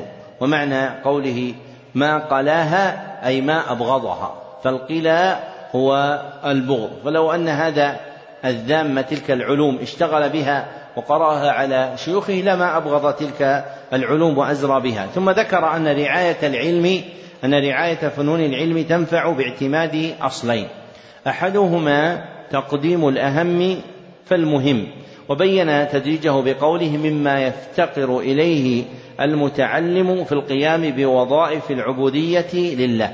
فالمراد من أخذ العلم أن تعرف ما تعبد به الله سبحانه وتعالى، فالمقدم في حقك ما تمس حاجتك إليه. فالعلوم المقدمة في الأخذ هي العلوم التي تحتاجها في عبودية الله سبحانه وتعالى، فتستحق التقديم على غيرها لافتقارك لها في إقامة العبادة لله عز وجل. وذكر قول مالك بن أنس لما سئل عن طلب العلم فقال: حسن جميل، ولكن انظر الذي يلزمك من حين تصبح إلى حين تمسي فالزمه، أي أن هذا هو المقدم من العلم، فاللازم الذي يكون معك في نهارك كله إذا أصبحت حتى تمسي هو المقدم فيما تطلب، فيطلب العبد ما يصحح به اعتقاده، وما يتعلم به صفة الوضوء والصلاة، وما يذكر به الله سبحانه وتعالى، وما يليق من الأدب به، إلى غير ذلك من العلوم التي يفتقر إليها العبد أولا في إقامة عبوديته لله سبحانه وتعالى. ثم ذكر الأصل الآخر فقال: أن يكون قصده في أول طلبه تحصيل مختصر في كل فن، بأن يأخذ في كل فن مختصرا ليكون له اطلاع على أنواع العلوم الإسلامية على اختلافها. فمن حسن أخذ العلم فتح العبد نافذة موصلة إلى أنواع الفنون فيه بأخذ مختصر منها يتلقاه عن أهله. ثم قال: إذا استكمل أنواع العلوم النافعة نظر إلى ما وافق طبعه منها وآنس من نفسه قدرة عليه فتبحر فيه، سواء كان فنا واحدا أم أكثر. أي إذا حصل للعبد المشاركة في كل فن بالإحاطة بقدر حسن منه يكون متلقا في مختصر من مختصراته، فإنه بعد ذلك ينظر إلى قوة نفسه وقدرتها ورغبتها على واحد من تلك العلوم أو أكثر، ويستأنس برأي أشياخه فيما يصلح له من العلم، فهو يأخذ بحظ حسن من علم الاعتقاد، وبحظ حسن من علم الفقه، وبحظ حسن من علم التفسير، وبحظ حسن من علم أصول الفقه، وبحظ حسن من علم النحو، وبحظ حسن من علم مصطلح الحديث، إلى آخر المختصرات المهمة في أنواع العلوم النافعة. ثم ما زاد عن ذلك من التبحر والتوسع في شيء من تلك العلوم ينظر فيه إلى قوة نفسه وقدرته، فإن الناس من الناس من إذا حصل هذه الأصول وجد رغبة أكثر في علم الاعتقاد أو في علم التفسير أو في علم الحديث، فإنه حينئذ يشرع فيه ويتوسع في أخذه. ثم قال: أما بلوغ الغاية في كل فن والتحقق بملكته فإنما يهيأ له الواحد بعد الواحد في أزمنة متطاولة، أي أن وصول المتعلم إلى النهاية في كل فن من الفنون المستعملة في العلوم الإسلامية والتحقق بملكتها، أي بأن تصير تلك العلوم راسخة في النفس، فهذا لا يقع إلا للواحد بعد الواحد في أزمنة متطاولة ممن يهيئ الله سبحانه وتعالى لهم من أنواع القدرة والتوفيق ما يكون لهم به أخذ تلك العلوم مع بلوغ الغاية فيها. وأما جمهور الخلق فإنهم يصيبون أصول العلوم الإسلامية ثم ينبل الواحد منهم في علم أو علمين. ثم ذكر بعد ذلك أن المتعلم ينظر فيما يمكنه من تحصيل العلوم إفرادا للفنون ومختصراتها واحدا بعد واحد أو جمعا لها، والإفراد هو المناسب لعموم الطلبة، أي أن أخذ العلم يكون تارة بالإفراد وتارة بالجمع، فيفرد أخذ مختصر أو أخذ علم ولا يجمع إليه غيره. ومن الناس من تكون له قدرة في الجمع فيجمع مع متن أو مع فن متنا وفنا آخر، فهذا يختلف باختلاف الخلق. والمناسب جمهور الخلق أن يجمعوا قواهم ومداركهم على متن واحد حفظا وفهما، فإذا فرغ أحدهم منه انتقل إلى غيره، فإن هذا أوفق في الأخذ وأقدر على إصابة البغية منه، فقوى المتعلمين غالبا لا تطيق إلا ذلك. وإذا لم يدري العبد هذا وجمع على نفسه ما لا يقدر عليه أضر بنفسه. ثم ذكر بيتين في الإرشاد إلى أن من صعب عليه الجمع لا ينبغي له أن يجمع، وهما قول القائل: وإن ترد تحصيل فن تممه وعن سواه قبل الانتهاء مه، وفي ترادف العلوم المنع جاء، إن توأمان استبقا لن يخرجا. ومعنى تممه أي أتمه. وقوله مه كلمة زجر أي انتهي عن ذلك، ومعنى مه كلمة زجر أي انتهي عن ذلك، فلا تدخل في غير هذا الفن حتى تتمه. فلا يجمع بين علمين أو أكثر بأن يكون أحدهما رديفا للآخر. وشبهه بحال امرأة تدفق من رحمها, من رحمها توأم، فإنهما إذا أرادا أن يخرج معا صعب خروجهما وازدحما عند المخرج، فلا يخرج واحد منهما. وأما إن سبق واحد ثم لحقه آخر سهل ذلك. وكذلك أخذ العلم، فإنه يصعب غالبا الجمع بين متنين أو فنين في عموم الخلق، لكن إذا أخذ فنا ثم أتبعه آخر أو درس متنا ثم أتبعه آخر فإنه يسهل عليه. وهذا كما تقدم مختلف باختلاف قدر الخلق، فمن عرف من نفسه قدرة على الجمع جمع وكانت حاله استثناء، ومن لم يقدر على ذلك فإنه يفردها إفرادا. ثم ذكر ثلاثة أمور من نواقض هذا المعقد، أي ما يبين هذا المعقد ويخالفه. أولها الإحجام عن تنوع العلوم، أي الامتناع من دراسة أنواع الفنون أي الامتناع من دراسة أنواع الفنون، فيقتصر المرء على علم واحد, واحد ويرجع عليه هذا بالضعف. وثانيها الاستخفاف ببعض المعارف، أي عدم المبالاة بها والإجراء على عالمها. وثالثها الاشتغال بما لا ينفع مع الولع بالغرائب، أي الإقبال على شيء لا ينفع العبد من العلم مع غرامه بالمسائل الغرائب. فهذه الأمور الثلاثة مما يناقض هذا المعقد ويخالفه. نعم. أحسن الله إليكم. قلتم وفقكم الله: المعقد السابع المبادرة إلى تحصيله واغتنام سن الصبا والشباب، فإن العمر زهرة، وإما أن تصير بسلوك المعالي ثمرة، وإما أن تذبل، وإن مما تثمر به زهرة العمر المبادرة إلى تحصيل العلم وترك الكسل والعجز، واغتنام سن الصبا والشباب امتثالا للأمر باستباق الخيرات كما قال تعالى: فاستبقوا الخيرات، وأيام الحداثة فاغتنمها، ألا إن الحداثة لا تدوم. قال أحمد رحمه الله: ما شبهت الشباب إلا بشيء كان في كمي فسقط، والعلم في سن الشباب أسرع إلى النفس وأقوى تعلقا ولصوقا. قال الحسن البصري رحمه الله: العلم في الصغر كالنقش في الحجر، فقوة بقاء العلم في الصغر كقوة بقاء النقش في الحجر، فمن اغتنم شبابه نال إربه وحمد عند مشيبه سرى. ألا اغتنم سن الشباب يا فتى، عند المشيب يحمد القوم السرى. وأضر شيء على الشباب التسويف وطول الأمل، فيسوف أحدهم ويركب بحر الأماني ويشتغل بأحلام اليقظة، ويحدث نفسه أن الأيام المستقبلة ستفرغ له من الشواغل وتصفو من المكدرات والعوائق. والحال المنظورة أن من كبرت سنه أن من كبرت سنه وكثرت شواغله وعظمت قواطعه مع ضعف الجسم ووهن القوى، ولن تدرك الغايات العظمى بالتلهف والترجي والتمني. ولست بمدرك ما فات مني بلهف ولا بليت ولا, ولا لوني. ولا يتوهم مما سبق أن الكبير لا يتعلم، بل هؤلاء أصحاب رسول الله صلى الله عليه وسلم تعلموا كبارا، ذكره البخاري في كتاب العلم من صحيحه. وإنما يعسر التعلم في الكبر كما بينه الماوردي في أدب الدنيا والدين، لكثرة الشواغل وغلبة القواطع وتكاثر العلائق، فمن قدر على دفعها عن نفسه أدرك العلم.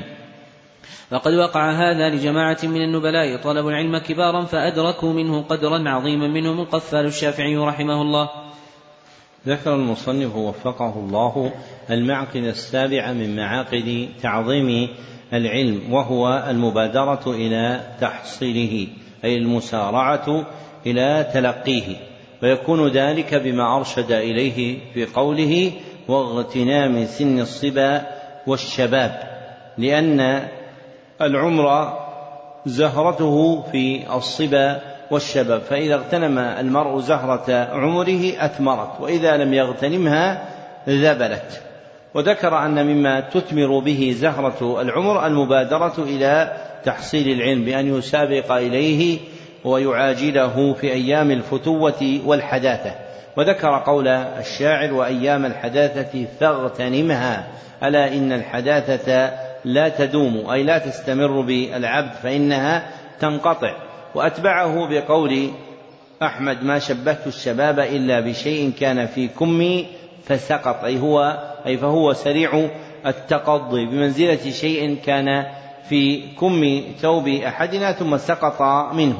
ثم ذكر أن العلم في سن الشباب أسرع إلى النفس وأقوى تعلقا ولصوقا، فمن بادر العلم في شبابه قوي العلم في نفسه وثبت في قلبه كقوة بقاء النقش في الحجر. فمن اغتنم الشباب نال إربه، أي بغيته وحاجته، وحمد عند مشيبه سراه، أي حمد عند كبره اجتهاده بالسير في الليل، فالسرى هو السير في الليل، وهو كناية عن الاجتهاد.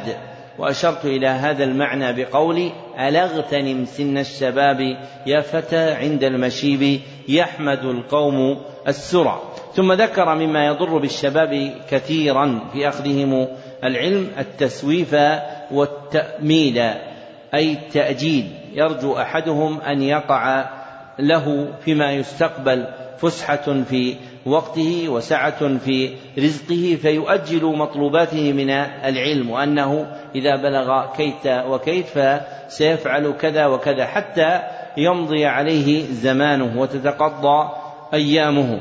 والأمر كما قال: فيسوف أحدهم ويركب بحر الأماني ويشتغل بأحلام اليقظة.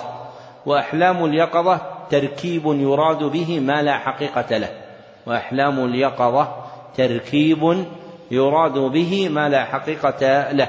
ثم ذكر ما عليه الخلق في الحال المنظورة، أي في الحال المشاهدة في واقعهم، أن من كبرت سنه كثرت مشاغله وعظمت قواطعه، فيعجز عن العلم لأجل غلبة تلك الشواغل وكثرة تلك القواطع. ثم ذكر أنه لا يتوهم مما سبق أن الكبير لا يتعلم، بل التعلم في الكبر ممكن إذا قدر العبد على ترتيب أخذه العلم مع كثرة شواغله ودافع القواطع مدافعة حسنة. واتفق هذا لأصحاب النبي صلى الله عليه وسلم، فإنهم تعلموا العلم كبارا فنبلوا فيه وصاروا من رؤوس أهله.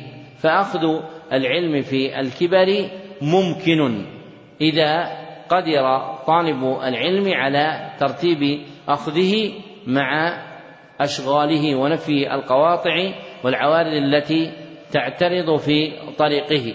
فإن غلبته تلك الشواغل واستولت عليه تلك القواطع فإنه يعجز عن خلقه. فطلب العلم في الكبر له حالان فطلب العلم في الكبر له حالان إحداهما طلبه مع التقلل من الشواغل طلبه مع التقلل من الشواغل ومدافعة العوائق ومدافعة العوائق وقطع العلائق وقطع العلائق فيرجى للعبد أن يدركه ويبلغ بغيته منه فيرجى للعبد أن يدركه ويبلغ بغيته منه. والأخرى طلبه مع الاستسلام للواردات من الأشغال طلبه مع الاستسلام للواردات من الأشغال والعوائق والعلائق فيعسر عليه إدراكه ولا يحرز أمله منه. نعم. أحسن الله إليكم. قلتم وفقكم الله تعالى المعقد الثامن لزوم التأني في طلبه وترك العجلة. إن تحصيل العلم لا يكون جملة واحدة إذ القلب يضعف عن ذلك، وإن للعلم فيه ثقلا كثقل الحجر في يد حامله. قال تعالى إنا سنلقي عليك قولا ثقيلا أي القرآن. وإذا كان هذا وصف القرآن الميسر كما قال تعالى ولقد يسرنا القرآن للذكر فما الظن بغيره من العلوم. وقد وقع تنزيل القرآن رعاية لهذا الأمر منجما مفرقا باعتبار الحوادث والنوازل كما قال تعالى وقال الذين كفروا لولا نزل عليه القرآن جملة واحدة كذلك لنثبت به فؤادك ورتلناه ترتيلا. وهذه الآية حجة في لزوم التأني في طلب العلم والتدرج فيه وترك العجلة كما ذكره الخطيب البغدادي في الفقيه والمتفقه والراغب الأصفهاني في مقدمة جامع التفسير. ومن شعر ابن النحاس الحلبي قوله اليوم شيء وغدا مثله من نخب العلم التي تلتقط يحصل المرء بها حكمة وإنما السيل اجتماع النقط. قال شعبة بن الحجاج رحمه الله اختلفت إلى عمرو بن دينار خمسمائة مرة وما سمعت منه إلا مئة حديث في كل خمسة مجالس حديث. وقال حماد بن أبي سليمان تلميذ الله تعلم كل يوم ثلاث مسائل ولا تزل عليها شيئا. ومقتضى لزوم التأني والتدرج البداءة بالمتون القصار المصنفة في فنون العلم حفظا واستشراحا والميل عن مطالعة المطولات التي لم يرتفع الطالب بعد إليها. ومن تعرض للنظر في المطولات فقد يجني على دينه. وتجاوز الاعتدال في العلم ربما أدى إلى تضييعه. ومن بدائع الحكم قول عبد الكريم الرفاعي أحد شيوخ العلم بدمشق الشام في القرن الماضي طعام الكبار سم الصغار. وصدق فإن الرضيع إذا تناول طعام الكبار مهما لذ وطاب أهلكه وأعطبه. ومثله من يتناول المسائل الكبار من المطولات ويوقف نفسه مع ضعف الآلة على خلاف العلماء وتعدد مذاهبهم في المنقول والمعقول. ذكر المصنف وفقه الله المعقد الثامنة من معاقد تعظيم العلم وهو لزوم التأني في طلبه وترك العجلة بالتدرج فيه والترقي شيئا فشيئا. وعلله بأن العلم لا يحصل جملة واحدة لأن القلب يضعف عن ذلك، فإن للعلم ثقلا في القلب كثقل الحجر في يد حامله. فإذا ابتغى ملتمس العلم أن يأخذ العلم جملة أثقل على قلبه فعجز قلبه عن حمل العلم ومله وتركه كعجزه عن حمل الحجر إذا كان ثقيلا لا يقدر عليه فإنه يتركه. واتفق ذلك في القرآن الكريم فإنه نزل منجما أي مفرقا باعتبار الحوادث والنوازل ليعقل ويدرك مراد الله سبحانه وتعالى فيه. ثم ذكر قول الله تعالى وقال الذين كفروا لولا نزل عليه القرآن جملة واحدة كذلك لنثبت به فؤادك ورتلناه ترتيلا، وأن هذه الآية حجة في لزوم التأني في طلب العلم والتدرج فيه وترك العجلة. ذكره الخطيب البغدادي في الفقيه والمتفقه والراغب الأصفهاني في مقدمة جامع التفسير. فكما وقع القرآن في نزوله مفرقا ليعقل ويدرك مراد الله سبحانه وتعالى فكذلك يكون في العلم يأخذه ملتمسه شيئا فشيئا ليقدر قلبه على عقله وفهمه وإدراكه. ثم ذكر من الشعر والنثر ما يبين هذا المعنى، ثم أتبعه ببيان مقتضى لزوم التأني والتدرج، وأنه يكون بأمرين: أحدهما البداءة بالمتون القصار المصنفة في فنون العلم، البداءة بالمتون القصار المصنفة في فنون العلم حفظا واستشراحا، فيجمع نفسه عليها، ومن أخذ بالقصار بلغته الطريقة المختار. ومن الناس من يزهد في هذه المختصرات ويأنف عنها استكبارا ويرى نفسه فوق هذه الركبة فوق هذه الرتبة، فيحصل له النقص بهذه الحال التي جعل نفسه فيها. والموفق من وفقه الله عز وجل إلى تقديم أخذه العلم بهذه المتون القصار التي تحتملها القلوب حفظا وفهما. والآخر الميل عن مطالعة المطولات التي لم يرتفع الطالب بعد إليها، لأن فهم المطولات يحتاج إلى آلة، ولا يمكن بلوغ هذه الآلة إلا بأخذ العلم في المختصرات شيئا فشيئا حتى تكون له ملكة في الفهم فيقدر على المطولات. وهذه الجملة من القول يقصد منها تعبيد الطريق في الوصول إلى فهم المطولات لا عيب قراءتها. فمن الناس من يظن أن مثل هذا جعل حجاب كثيف بين الخلق وبين تلك الأصول، وهذا غلط في الفهم، فإن المراد هو تقصير طريق الوصول إلى فهم المطولات، فليس الطريق القصير إلى فهم المطولات أن تشتريها وتبادر إلى قراءتها، فإن هذه الطريق يشاركك فيها كل أحد يقدر على القراءة، لكن كل من أخذ بها لا يصل إلى فهم المطولات. وأما من أخذ بالطريق المتقدم نعتها من دراسة المتون القصار حفظا وفهما فإنه تكون له آلة تجتمع مع الأيام والليالي فترسخ ملكته, ملكته في الفهم فيقدر على فهم تلك المطولات وينتفع بها.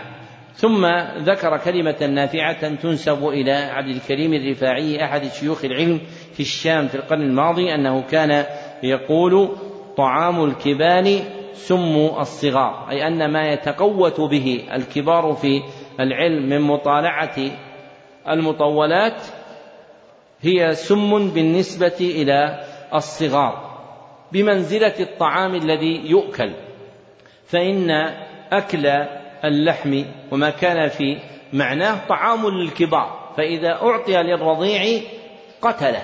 وكذلك يكون في العلم، فإن المطولات نافعة يطلع منها المرء على أنواع العلوم، لكن إذا ابتغى الوصول إليها ومطالعتها مع فراغ قلبه من ملكة تعين على فهمها فإنه حينئذ يفسد علمه وقلبه، لأنه رفع نفسه إلى مقام لم يحسنه بعد، فيكون بمنزلة السم الذي يقتله فلا يصيب بغيته من العلم. وربما حصل له فساد في العلم بسبب فساد فهمه لما ذكر في المطولات، فإن من الناس ممن لم يعرف بأخذ العلم عن أهله ثم تلقى دراسته في المدارس وصار يجمع الكتب في بيته، فتجد في جدران بيته كتبا كثيرة من المطولات، ثم يشرع فيها قراءة، ويجد في مسألة من المسائل أقوالا كثيرة، ثم يتوهم أن اقتصار أهل العلم في الفتيا على قول واحد أنه جهل بهذه الأقوال وخيانة للعلم كما زعم، وهذا جهل منه، فإن العلماء الذين يذكرون في الفتوى قولا واحدا هم يعرفون تلك الكتب ويعرفون تلك الأقوال، إلا أن مقام الفتوى غير مقام التعليم والتدريس، فمقام التعليم والتدريس يكون لأهله ممن يعقلون العلم عن المعلم، فيعرض الأقوال ويذكر الدلائل ويبين مأخذ كل قول ويزيف ما يزيف ويرجح ما يرجح. وأما الفتوى فمثل ذلك لا يصلح، فإن مدارك الناس تعجز عن ذلك، فيجيبهم المفتي بما يراه حكم الله عز وجل أو حكم رسوله صلى الله عليه وسلم في تلك المسألة دون ذكر أقوال أخرى. ثم صار من أهل الجهل المتطلعين إلى المطولات إذا سمعوا عالما يقتصر في مسألة على قول يسمونه أحادي الرأي وغير عارف بالاختلاف، وهذا من الجهل من الجهل بمكان، فإنه عارف بالخلاف مطلع عليه، لكنه يعرف أن للخلاف مقاما، فليس كل ما يعرف يقال لكل أحد، فالمستفتين لا يريدون منك أن تذكر أقوال أهل العلم وأدلتهم، وإنما يريدون أن تذكر لهم القول الذي يعملون به. واعتبر هذا في فتاوى من سبق، فإن من سبق كان يوجز في الجواب بما ينفع العوام ويقتصر على ذلك، وربما لم يذكر دليلا. وأما من تأخر فتجده يذكر أقوالا ثم يبقى العامي في ظلماء لا يعرف ما يعمل به، فهو لا ينتفع بهذا القول، بل ربما فسد. فمثل هذا هو من السم الذي أشربه قلوب جملة من الخلق، يظنون أن الاطلاع على المطولات والوقوف عليها يوسع مدارك العبد، وهذا لا يكون إلا إذا وسع قلبه المتون القصار، فمن وسع قلبه المتون القصار وسعت المطولات مداركه، ومن لم يسع قلبه المتون القصار ضيقت المطولات مداركه، فصار لا يفهم في العلم، فتسمع منه أقوالا شاذة لأنه اغتر بهذه المطولات ولم ينزلها منزلتها، فصارت سما أصابه في مقتل. نعم. أحسن الله إليكم. قلتم وفقكم الله: المعقد التاسع: الصبر في العلم تحملا وأداء، إذ كل جليل من الأمور لا يدرك إلا بالصبر، وأعظم شيء تتحمل به النفس طلب المعالي تصبيرها عليه، ولهذا كان الصبر والمصابرة مأمورا بهما لتحصيل أصل الإيمان تارة ولتحصيل كماله تارة أخرى. قال تعالى: يا أيها الذين آمنوا اصبروا وصابروا، وقال تعالى: واصبر نفسك مع الذين يدعون ربهم بالغداة والعشي يريدون وجهه. قال يحمل بكثير في تفسير هذه الآية: هي مجالس الفقه، ولن يحصل أحد العلم إلا بالصبر. قال يحمل أبي كثير أيضا: لا يستطاع العلم براحة الجسم، فبالصبر يخرج من معرة الجهل. قال الأصمعي: من لم يحتمل ذل التعليم ساعة بقي في ذل الجهل أبدا، وبه تدرك لذة العلم. قال بعض السلف: من لم يحتمل ألم التعليم لم يذق لذة العلم، ولا بد دون الشهد من سم نسعة. وكان يقال: من لم يركب المصاعب لم ينل الرغائب. وصبر العلم نوعان: أحدهما صبر في تحمله وأخذه، فالحفظ يحتاج إلى صبر، والفهم يحتاج إلى صبر، وحضور مجالس العلم يحتاج إلى صبر، ورعاية حق الشيخ تحتاج إلى صبر. والنوع الثاني صبر في أدائه وبثه وتبليغه إلى أهله، فالجلوس للمتعلمين يحتاج إلى صبر، وإفهامهم يحتاج إلى صبر، واحتمال زلاتهم يحتاج إلى صبر. وفوق هذين النوعين من صبر العلم الصبر على الصبر فيهما والثبات عليهما، لكل إلى شأو العلا لكل إلى شأو العلا وثبات، ولكن عزيز في الرجال ثبات، ومن يلزم الصبر يظفر بالرشد. قال أبو يعلى الموصلي المحدث: إني رأيت وفي الأيام تجربة للصبر عاقبة محمودة الأثر، وقل من جد في أمر تطلبه واستصحب الصبر إلا فاز بالظفر.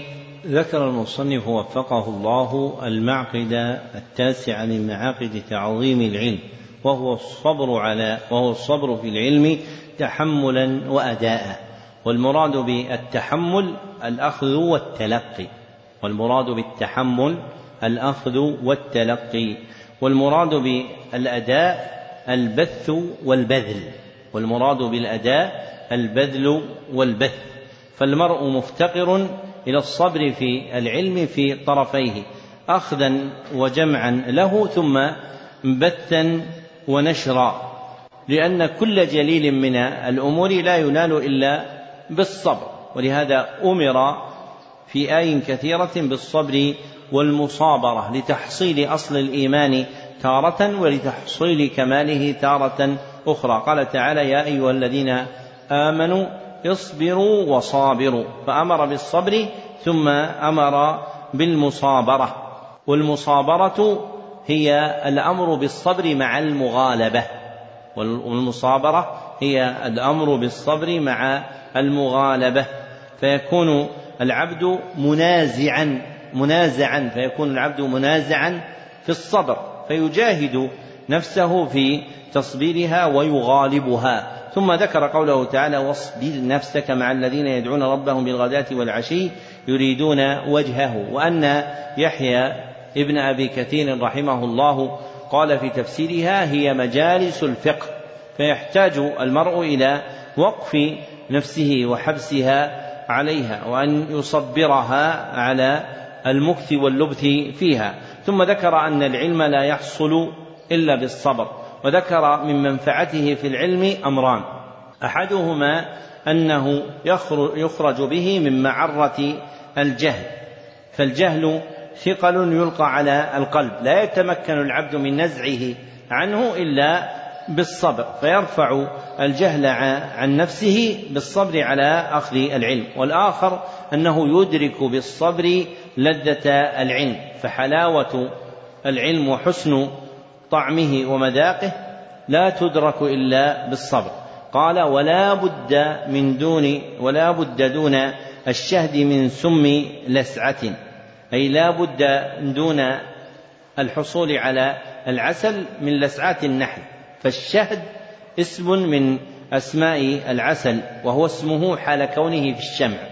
فالشهد اسم من أسماء العسل وهو اسمه حال كونه في الشمع. فإذا أراد المرء أن يحصل العسل من الشمع وأن يجمعه أصابته لسعات النحل للدب دونه. فكذلك المطالب العظيمة يقع للمرء دونها من وخزات الألم ما يحتاج فيه إلى الصبر للحصول عليها. ثم ذكر أن صبر العلم نوعان: أحدهما صبر في تحمله وأخذه، أي في تلقيه.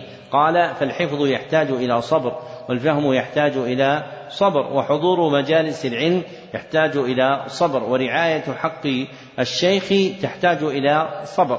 فهذه من جملة المتعلقات العظيمة في الصبر المناط بأخذ العلم. فالطالب يحتاج إلى صبر في الحفظ، ويحتاج إلى صبر في الفهم، ويحتاج إلى صبر في حضور مجالس العلم، ويحتاج إلى صبر في رعاية حق الشيخ وعدم الإخلال به.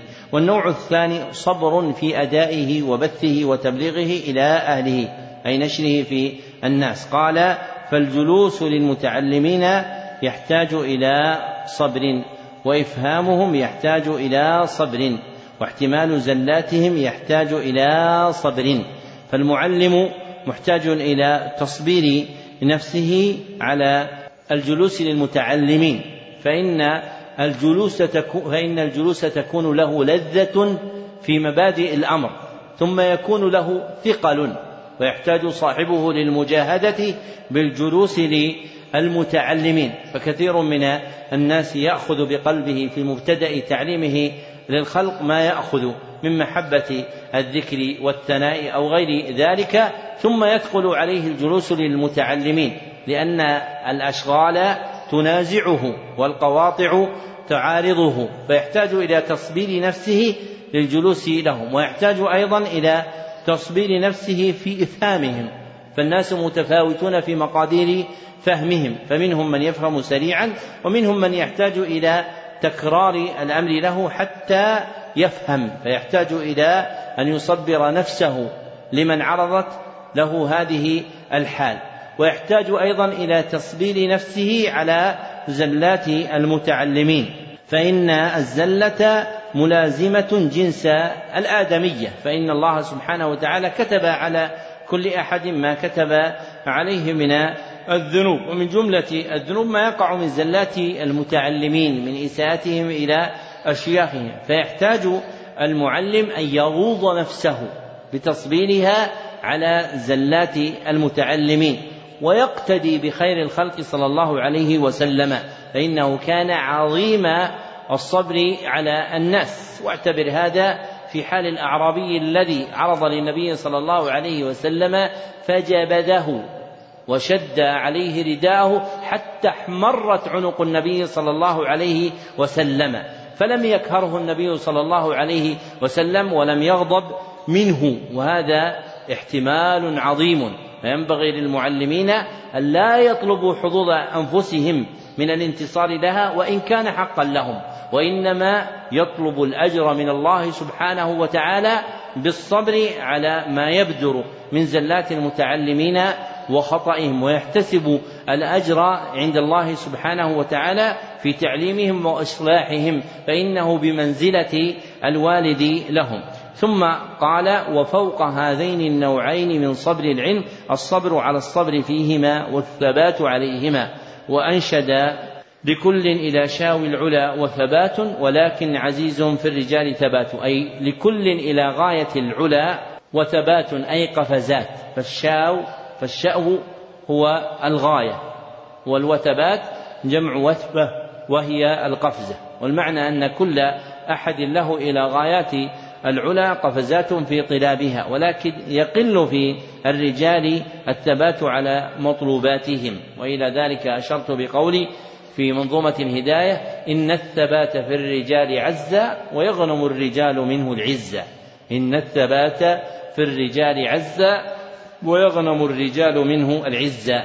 وذكر الرجال خرج مخرج الغالب في الخطاب اتباعا للقرآن والسنة، وإلا فإن النساء مخاطبات بذلك أيضا. ثم قال: ومن يلزم الصبر يظفر بالرشد، أي يظفر بالخير الذي يكون به من أهل الرشد. وذكر بيتين لأبي يعلى الموصلي، وتذكر لغيره أنه قال: إني رأيت وفي الأيام تجربة للصبر عاقبة محمودة, محمودة الأثر، وقل من جلد في أمر تطلبه واستصحب الصبر إلا فاز بالظفر. ومعنى قوله: وقل من جد في أمر تطلبه، أي قل أن من اجتهد في أمر يطلبه واستصحب الصبر، أي جعله مقارنا له، إلا فاز بمطلوبه وظفر به. وإن مما يحصل به تصبير العبد نفسه فيما ذكر آنفا احتساب الأجر عند الله سبحانه وتعالى، فإن المعلم والمتعلم إذا شهد بقلبهما عظم الثواب والفضل الذي جعله الله سبحانه وتعالى للعلم وأهله قويت نفوسهم على الصبر. فنحن عندما نجلس هذا المجلس الطويل مع بقية المجالس إن شاء الله فيما يستقبل من الأيام، يستحضر فيها العبد أنه ينفق أوقاتا كثيرة وقوة من بدنه وشيئا من ماله في حضور هذه المجالس والانتفاع بالعلم، ويرابط ساعات طويلة معتكفا في مسجد النبي صلى الله عليه وسلم في طلب العلم. فإذا لاح هذا بين ناظريه وما أعده الله سبحانه وتعالى لأهل الصبر من عظيم الأجر، ولأهل العلم منهم خاصة من عظيم الثواب، هان عليه كل ما يلقاه في سبيل ذلك. حتى لو قدر أن المرء لم يتيسر له موضع يسكن فيه واتخذ المسجد دارا وسكنا، فإن هذا مما يعظم به أجره عند الله سبحانه وتعالى، فهو يحتسب ثوابه عند الله سبحانه وتعالى أنه تخلى عما اعتاده الناس وألفوه من المساكن والمجالس، وأقام معتكفا ملازما هذه المجالس، فيرجى له من عظيم الثواب عند الله سبحانه وتعالى ما يفرح به إذا رآه، وود أنه يجد مثل هذا في كل شيء فعله في العلم. فلا ينبغي أن يغيب عن قلوبنا مشهد احتساب الأجر والثواب عند الله في إنفاق هذه الساعات الطويلة اعتكافا في طلب العلم ورباطا في مسجد النبي صلى الله عليه وسلم. نسأل الله سبحانه وتعالى أن يرزقنا غنمها وأن يعيذنا من غرمها ويجعلها من صالح عملنا المدخر عنده. أحسن الله إليكم. قلتم وفقكم الله المعقد العاشر: ملازمة آداب العلم. قال ابن القيم رحمه الله في كتابه مدارج السالكين: أدب المرء عنوان سعادته وفلاحه، وقلة أدبه عنوان شقاوته وبواره، فما استجلب خير الدنيا والآخرة بمثل الأدب، ولا استجلب حرمانهما بمثل قلة الأدب. والمرء لا يسمو بغير الأدب وإن يكن ذا حسب ونسب، وإنما يصلح للعلم من تأدب بآدابه في نفسه ودرسه ومع شيخه وقرينه. قال يوسف بن الحسين: بالأدب تفهم العلم، لأن المتأدب يرى أهلا للعلم فيبذل له، وقليل الأدب يعز العلم أن يضيع عنده. سأل رجل بقاعي أن يقرأ عليه فأذن له البقاعي، فجلس الرجل متربعا فامتنع البقاعي من إقرائه، وقال له: أنت أحوج إلى الأدب منك إلى العلم الذي جئت تطلبه. ومن هنا كان السلف رحمهم الله يعتنون بتعلم الأدب كما يعتنون بتعلم العلم.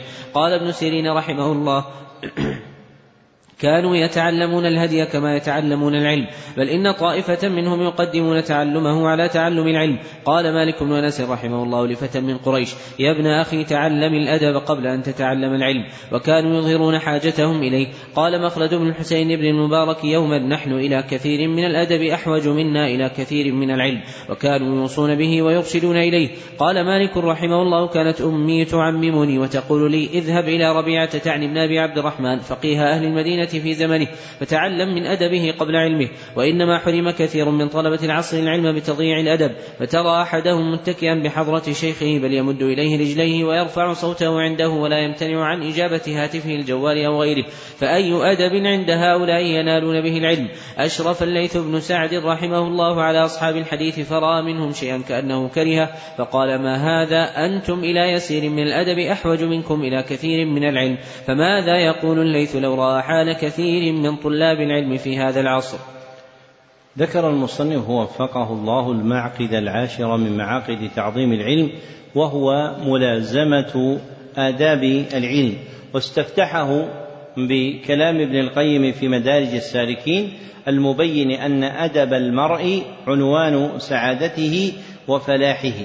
ووجه ذلك ما ذكره بعده، أنه يستجلب به خير الدنيا والآخرة، فإذا تأدب المرء استجلب خير الدنيا والآخرة، فصار ذلك سببا لسعادته فيهما.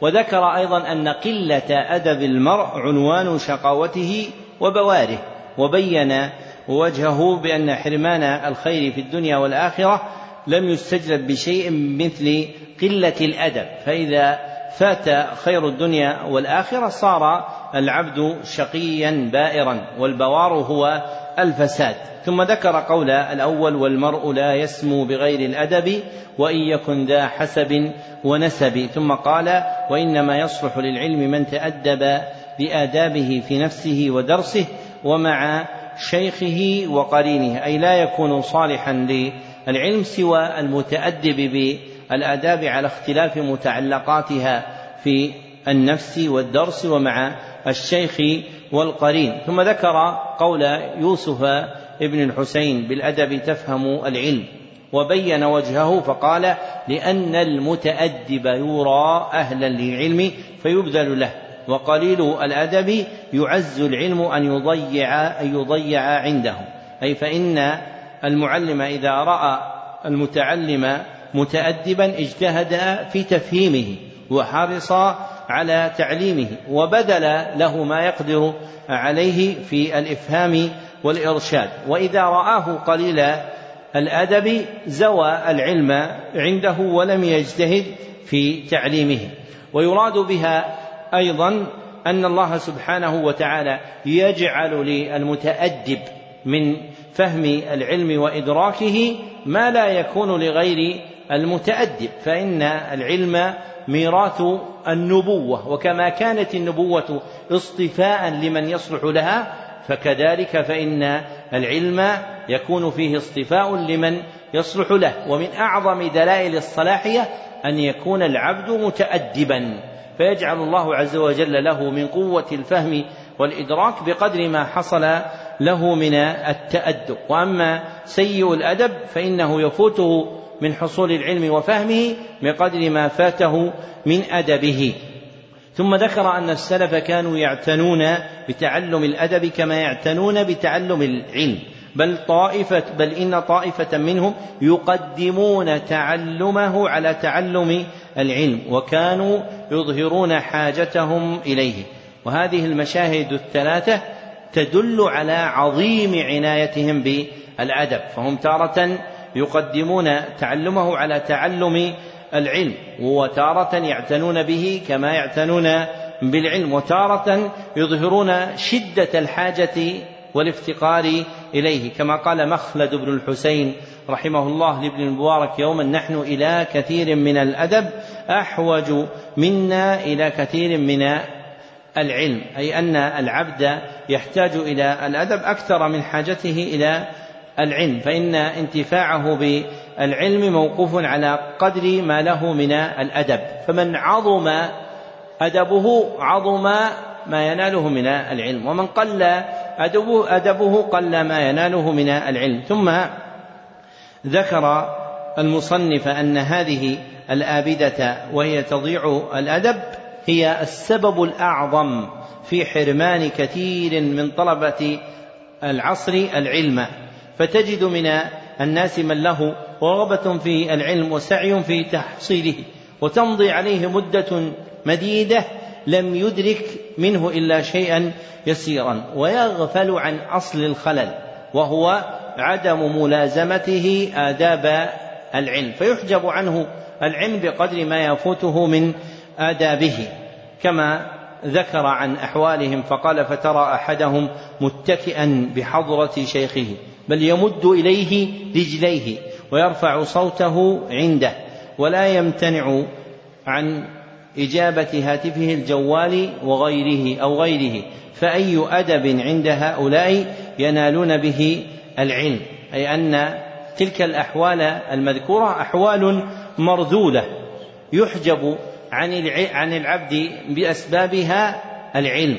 ثم ذكر حالا في من تقدمنا وهي فينا آكد، إذ قال: أشرف الليث بن سعد على أصحاب الحديث أي طلاب العلم، فإن العلم في السلف هو الحديث، فرأى منهم شيئا كأنه كرهه فقال: ما هذا، أي ما هذا الأمر الذي أنتم فيه، منكرا له. ثم قال: أنتم إلى يسير من الأدب أحوج منكم إلى كثير من العلم، أي أنكم تفتقرون إلى قليل الأدب الذي ينفعكم أكثر من افتقاركم إلى العلم الذي تلتمسونه. ثم قال: فماذا يقول الليث لو رأى حال كثير من طلاب العلم في هذا العصر، أي للمباينة بين حالنا وحالهم، فينبغي أن يجتهد طالب العلم في لزوم الآداب، لأن العلم عبادة، ومن كمال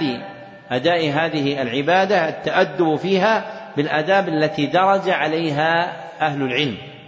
وكان بعض من مضى لا يشرع في إقراء الطلبة حتى يقرئهم كتابا في أدب العلم ليعقلوه عنه ويمتثلوه، ثم يأخذ عليهم تلك الآداب عند تلقينهم بقية العلوم.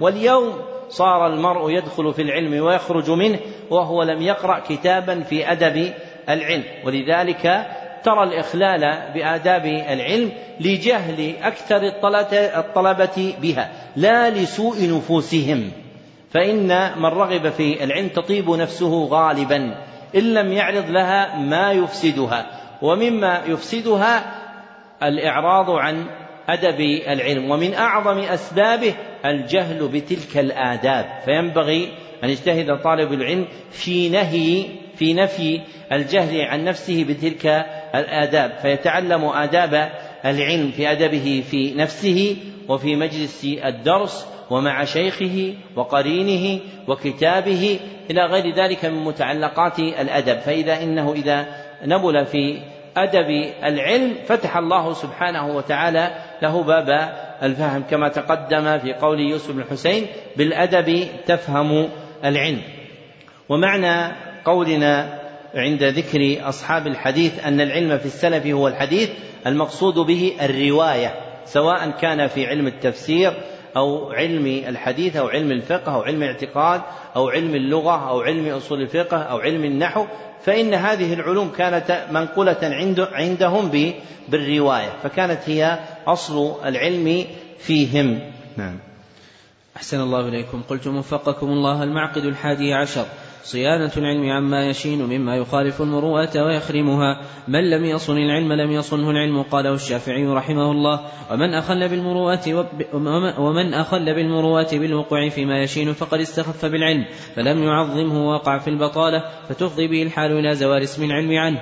قال وهب بن منبه رحمه الله: لا يكون البطال من الحكماء، لا يدرك العلم بطال ولا كسل ولا ملول ولا من يألف البشر. وجماع المروءة كما قاله ابن تيمية الجد في المحرر وتبعه حفيده في بعض فتاويه استعمال ما يجمله ويزينه وتجنب ما يدنسه ويشينه. قيل لأبي محمد سفيان بن عيينة رحمه الله: قد استنبطت من القرآن كل شيء، فأين المروءة فيه؟ فقال في قوله تعالى: خذ العفو وأمر بالعرف وأعرض عن الجاهلين، ففيه المروءة وحسن الأدب ومكارم الأخلاق. ومن ألزم أدب النفس للطالب تحليه بالمروءة وما يجمع وما يحمل عليها وتنكبه خوارمها التي تخل بها كحلق لحيته، فقد عده في خوارم المروءة ابن حجر الهيتمي من الشافعية وابن عابدين من الحنفية، أو كثرة الالتفات في الطريق وعده من خوارمها ابن شهاب الزهري وإبراهيم النخعي من المتقدمين، أو مد الرجلين في مجمع الناس من غير حاجة ولا ضرورة داعية وعده من الخوارم جماعة منهم أبو بكر الطرطوشي من المالكية وأبو محمد بن قدامة وأبو الوفاء بن عقيل من الحنابلة، أو صحبة الأراذل والفساق والمجان والبطالين وعده من خوارم المروءة جماعة منهم أبو حامد الغزالي وأبو بكر بن الطيب من الشافعية والقاضي عياض اليحصبي من المالكية، أو مصارعة الأحداث والصغار وعده من الخوارم من الهمام وابن نجيم من الحنفية. ومن أخل بمروءة وهو ينتسب إلى العلم فقد افتضح عند الخاص والعام ولم ينل من شرف العلم إلا الحطام. ذكر المصنف وفقه الله المعقد الحادي عشر من معاقد تعظيم العلم، وهو صيانة العلم عما يشين، أي حفظه وحمايته عما يقبح أي حفظه وحمايته عما يقبح. ثم بين المشين المقبح فقال: مما يخالف المروءة ويخرمها، فكل شيء كان مخالفا المروءة خارما لها فإن العلم يحفظ ويحمى عنه. واستفتح بيان هذا المعقد بالكلمة المأثورة عن الشافعي أنه قال: من لم يصن العلم لم يصنه العلم، أي من لم يحفظ العلم مكرما له فإن العلم لا يحفظه فلا يصيب حظه منه. ثم ذكر أن من أخل بالمروءة بالوقوع فيما يشين فقد استخف بالعلم فلم يعظمه، ووقع في البطالة فتفضي به الحال إلى زوال اسم العلم عنه، أي فيخرج من اسم العلم والحكمة إلى اسم البطالة والمجانة. وذكر قول وهب بن منبه وهو أحد التابعين أنه قال: لا يكون البطال من الحكماء، أي لا يكون الماجن المشتغل بالباطل من أهل الحكمة والعلم. ثم ذكر بيتا في ذلك وأتبعه ببيان حقيقة المروءة نقلا عن ابن تيمية الجد وحفيده أبي العباس أحمد بن عبد الحليم أنهما ذكر حدها فقال: استعمال ما يجمله ويزينه وتجنب ما يدنسه ويشينه. فمدار المروءة على أمرين فمدار المروءة على أمرين: أحدهما استعمال المجمل المزين استعمال المجمل المزين والآخر اجتناب المدنس المشين اجتناب المدنس المشين ثم ذكر استنباط أبي محمد سفيان بن عيينة المروءة من القرآن في قوله تعالى: خذ العفو وأمر بالعرف وأعرض عن الجاهلين. فقوله خذ العفو فقوله وأمر بالعرف أي ما تعارف عليه الناس من أنواع الكمالات في أحوالهم وهي المروءة. ثم ذكر أن من ألزم أدب النفس للطالب تحليه بالمروءة، يعني اتصافه بها وما يحمل عليها وتنكبه خوارمها التي تخل بها، أي بعده عن خوارم المروءة. والخوارم جمع خرم وهو الشق، والخوارم جمع خرم وهو الشق وخوارم المروءة مفسداتها وخوارم المروءة مفسداتها لأنها تشقها حتى تقطعها إربا إربا فتنفي عن صاحبها اسم المروءة. ثم ذكر جملا مما يخل بالمروءة مأثورا عن أهل العلم السابقين كحلق اللحية أو كثرة الالتفات في الطريق أو مد الرجلين في مجمع الناس من غير حاجة ولا ضرورة داعية أو صحبة الأراذل والفساق والمجان والبطالين أو مصارعة الأحداث والصغار.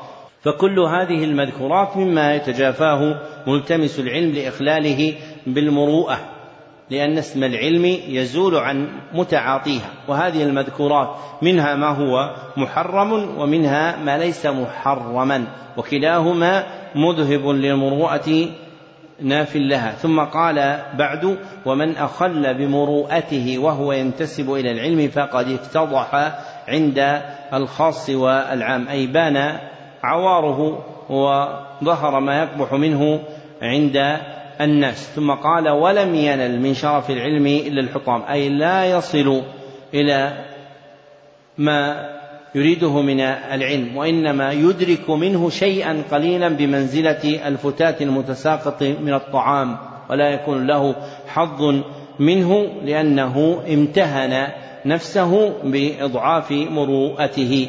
فينبغي أن يعظم طالب العلم المروءة، ومن آكدها الأعراف المرعية عند أهل بلده، فإن هذا من تمام العقل وحسن أخذ العلم. فمن تزي بالمروءة وكسي ثوبها فإنه يصير له حظ من الانتساب للعلم والكون من أهله. وأما ضعيف المروءة الذي هتك ستارها بخوارمها فإن اسم العلم يزول عنه. وهذا آخر البيان لهذا القدر من الكتاب، ونستكمل بقيته بعد العصر. وبقيت بقية تتعلق بقراءة مقدمة مختصر لهذا الكتاب اسمه خلاصة تعظيم العلم، مثبت في المجلد الثاني من المجلدين اللذين بأيديكم، جعلت لحفظها، وفي حفظها إعانة على تعظيم العلم. فنقرأ مقدمته للتعريف به. أحسن الله إليكم. قلتم حفظكم الله تعالى في مصنفكم خلاصة تعظيم العلم. بسم الله الرحمن الرحيم. الحمد لله المعظم بالتوحيد، وصلى الله وسلم على عبده ورسوله محمد المخصوص بأجل المزيد، وعلى آله وصحبه أولي الفضل والرأي السديد. أما بعد، فهذه من كتاب تعظيم العلم خلاصة اللفظ، أعدت بالتقاطها لمقصد الحفظ، فاستخرج منه للمنفعة المذكورة اللباب، وجعل فيه الأنموذج من كل باب، ليكون في نفوس الطلبة شمس النهار، ويترشح بعده إلى العمل والادكار. فأسأل الله لي ولهم لزوم معاقد التعظيم والفوز بجوامع فضله العظيم. ما بعد هذا في الخلاصة هو نص كتاب تعظيم العلم، لكن اختصر بقدر ما يحصل به الإعانة على حفظها. وقبل انصرافكم أنبه إلى أمور: أولها أن من احتاج إلى الاستعانة بحامل للكتاب فجعله بين يديه فإنه إذا أراد أن يقوم فينبغي أن ينحيه من المكان، لأن الناس يحتاجون إلى هذا الموضع في الصلاة وخاصة في يوم الجمعة. وثانيها من افتقر إلى كرسي يجلس عليه لأجل علة فلا بأس، لكن ليأخذ يمنة أو يسرة ولا يتوسط الحلقة بحيث يمنع من وراءه من المتعلمين من النظر. وثالثها من كان له سؤال فيما ذكر في الدرس أو غيره فإنه يكتبه في ورقة ثم نجيب عنه في حينه، فإني لا أجيب على الأسئلة التي تكون شفاها عند ذهابي. ورابعها أنه لا ينبغي لأحد أن يتبعني إلا أحد عليه فوت من كتاب فيقرأه، فلا بأس أن يتبعني لأقرأه، وما عدا ذلك فأرجو أن لا يتبعني أحد. لقاؤنا إن شاء الله تعالى بعد صلاة العصر. الحمد لله رب العالمين، وصلى الله وسلم على عبده ورسوله محمد وآله وصحبه أجمعين.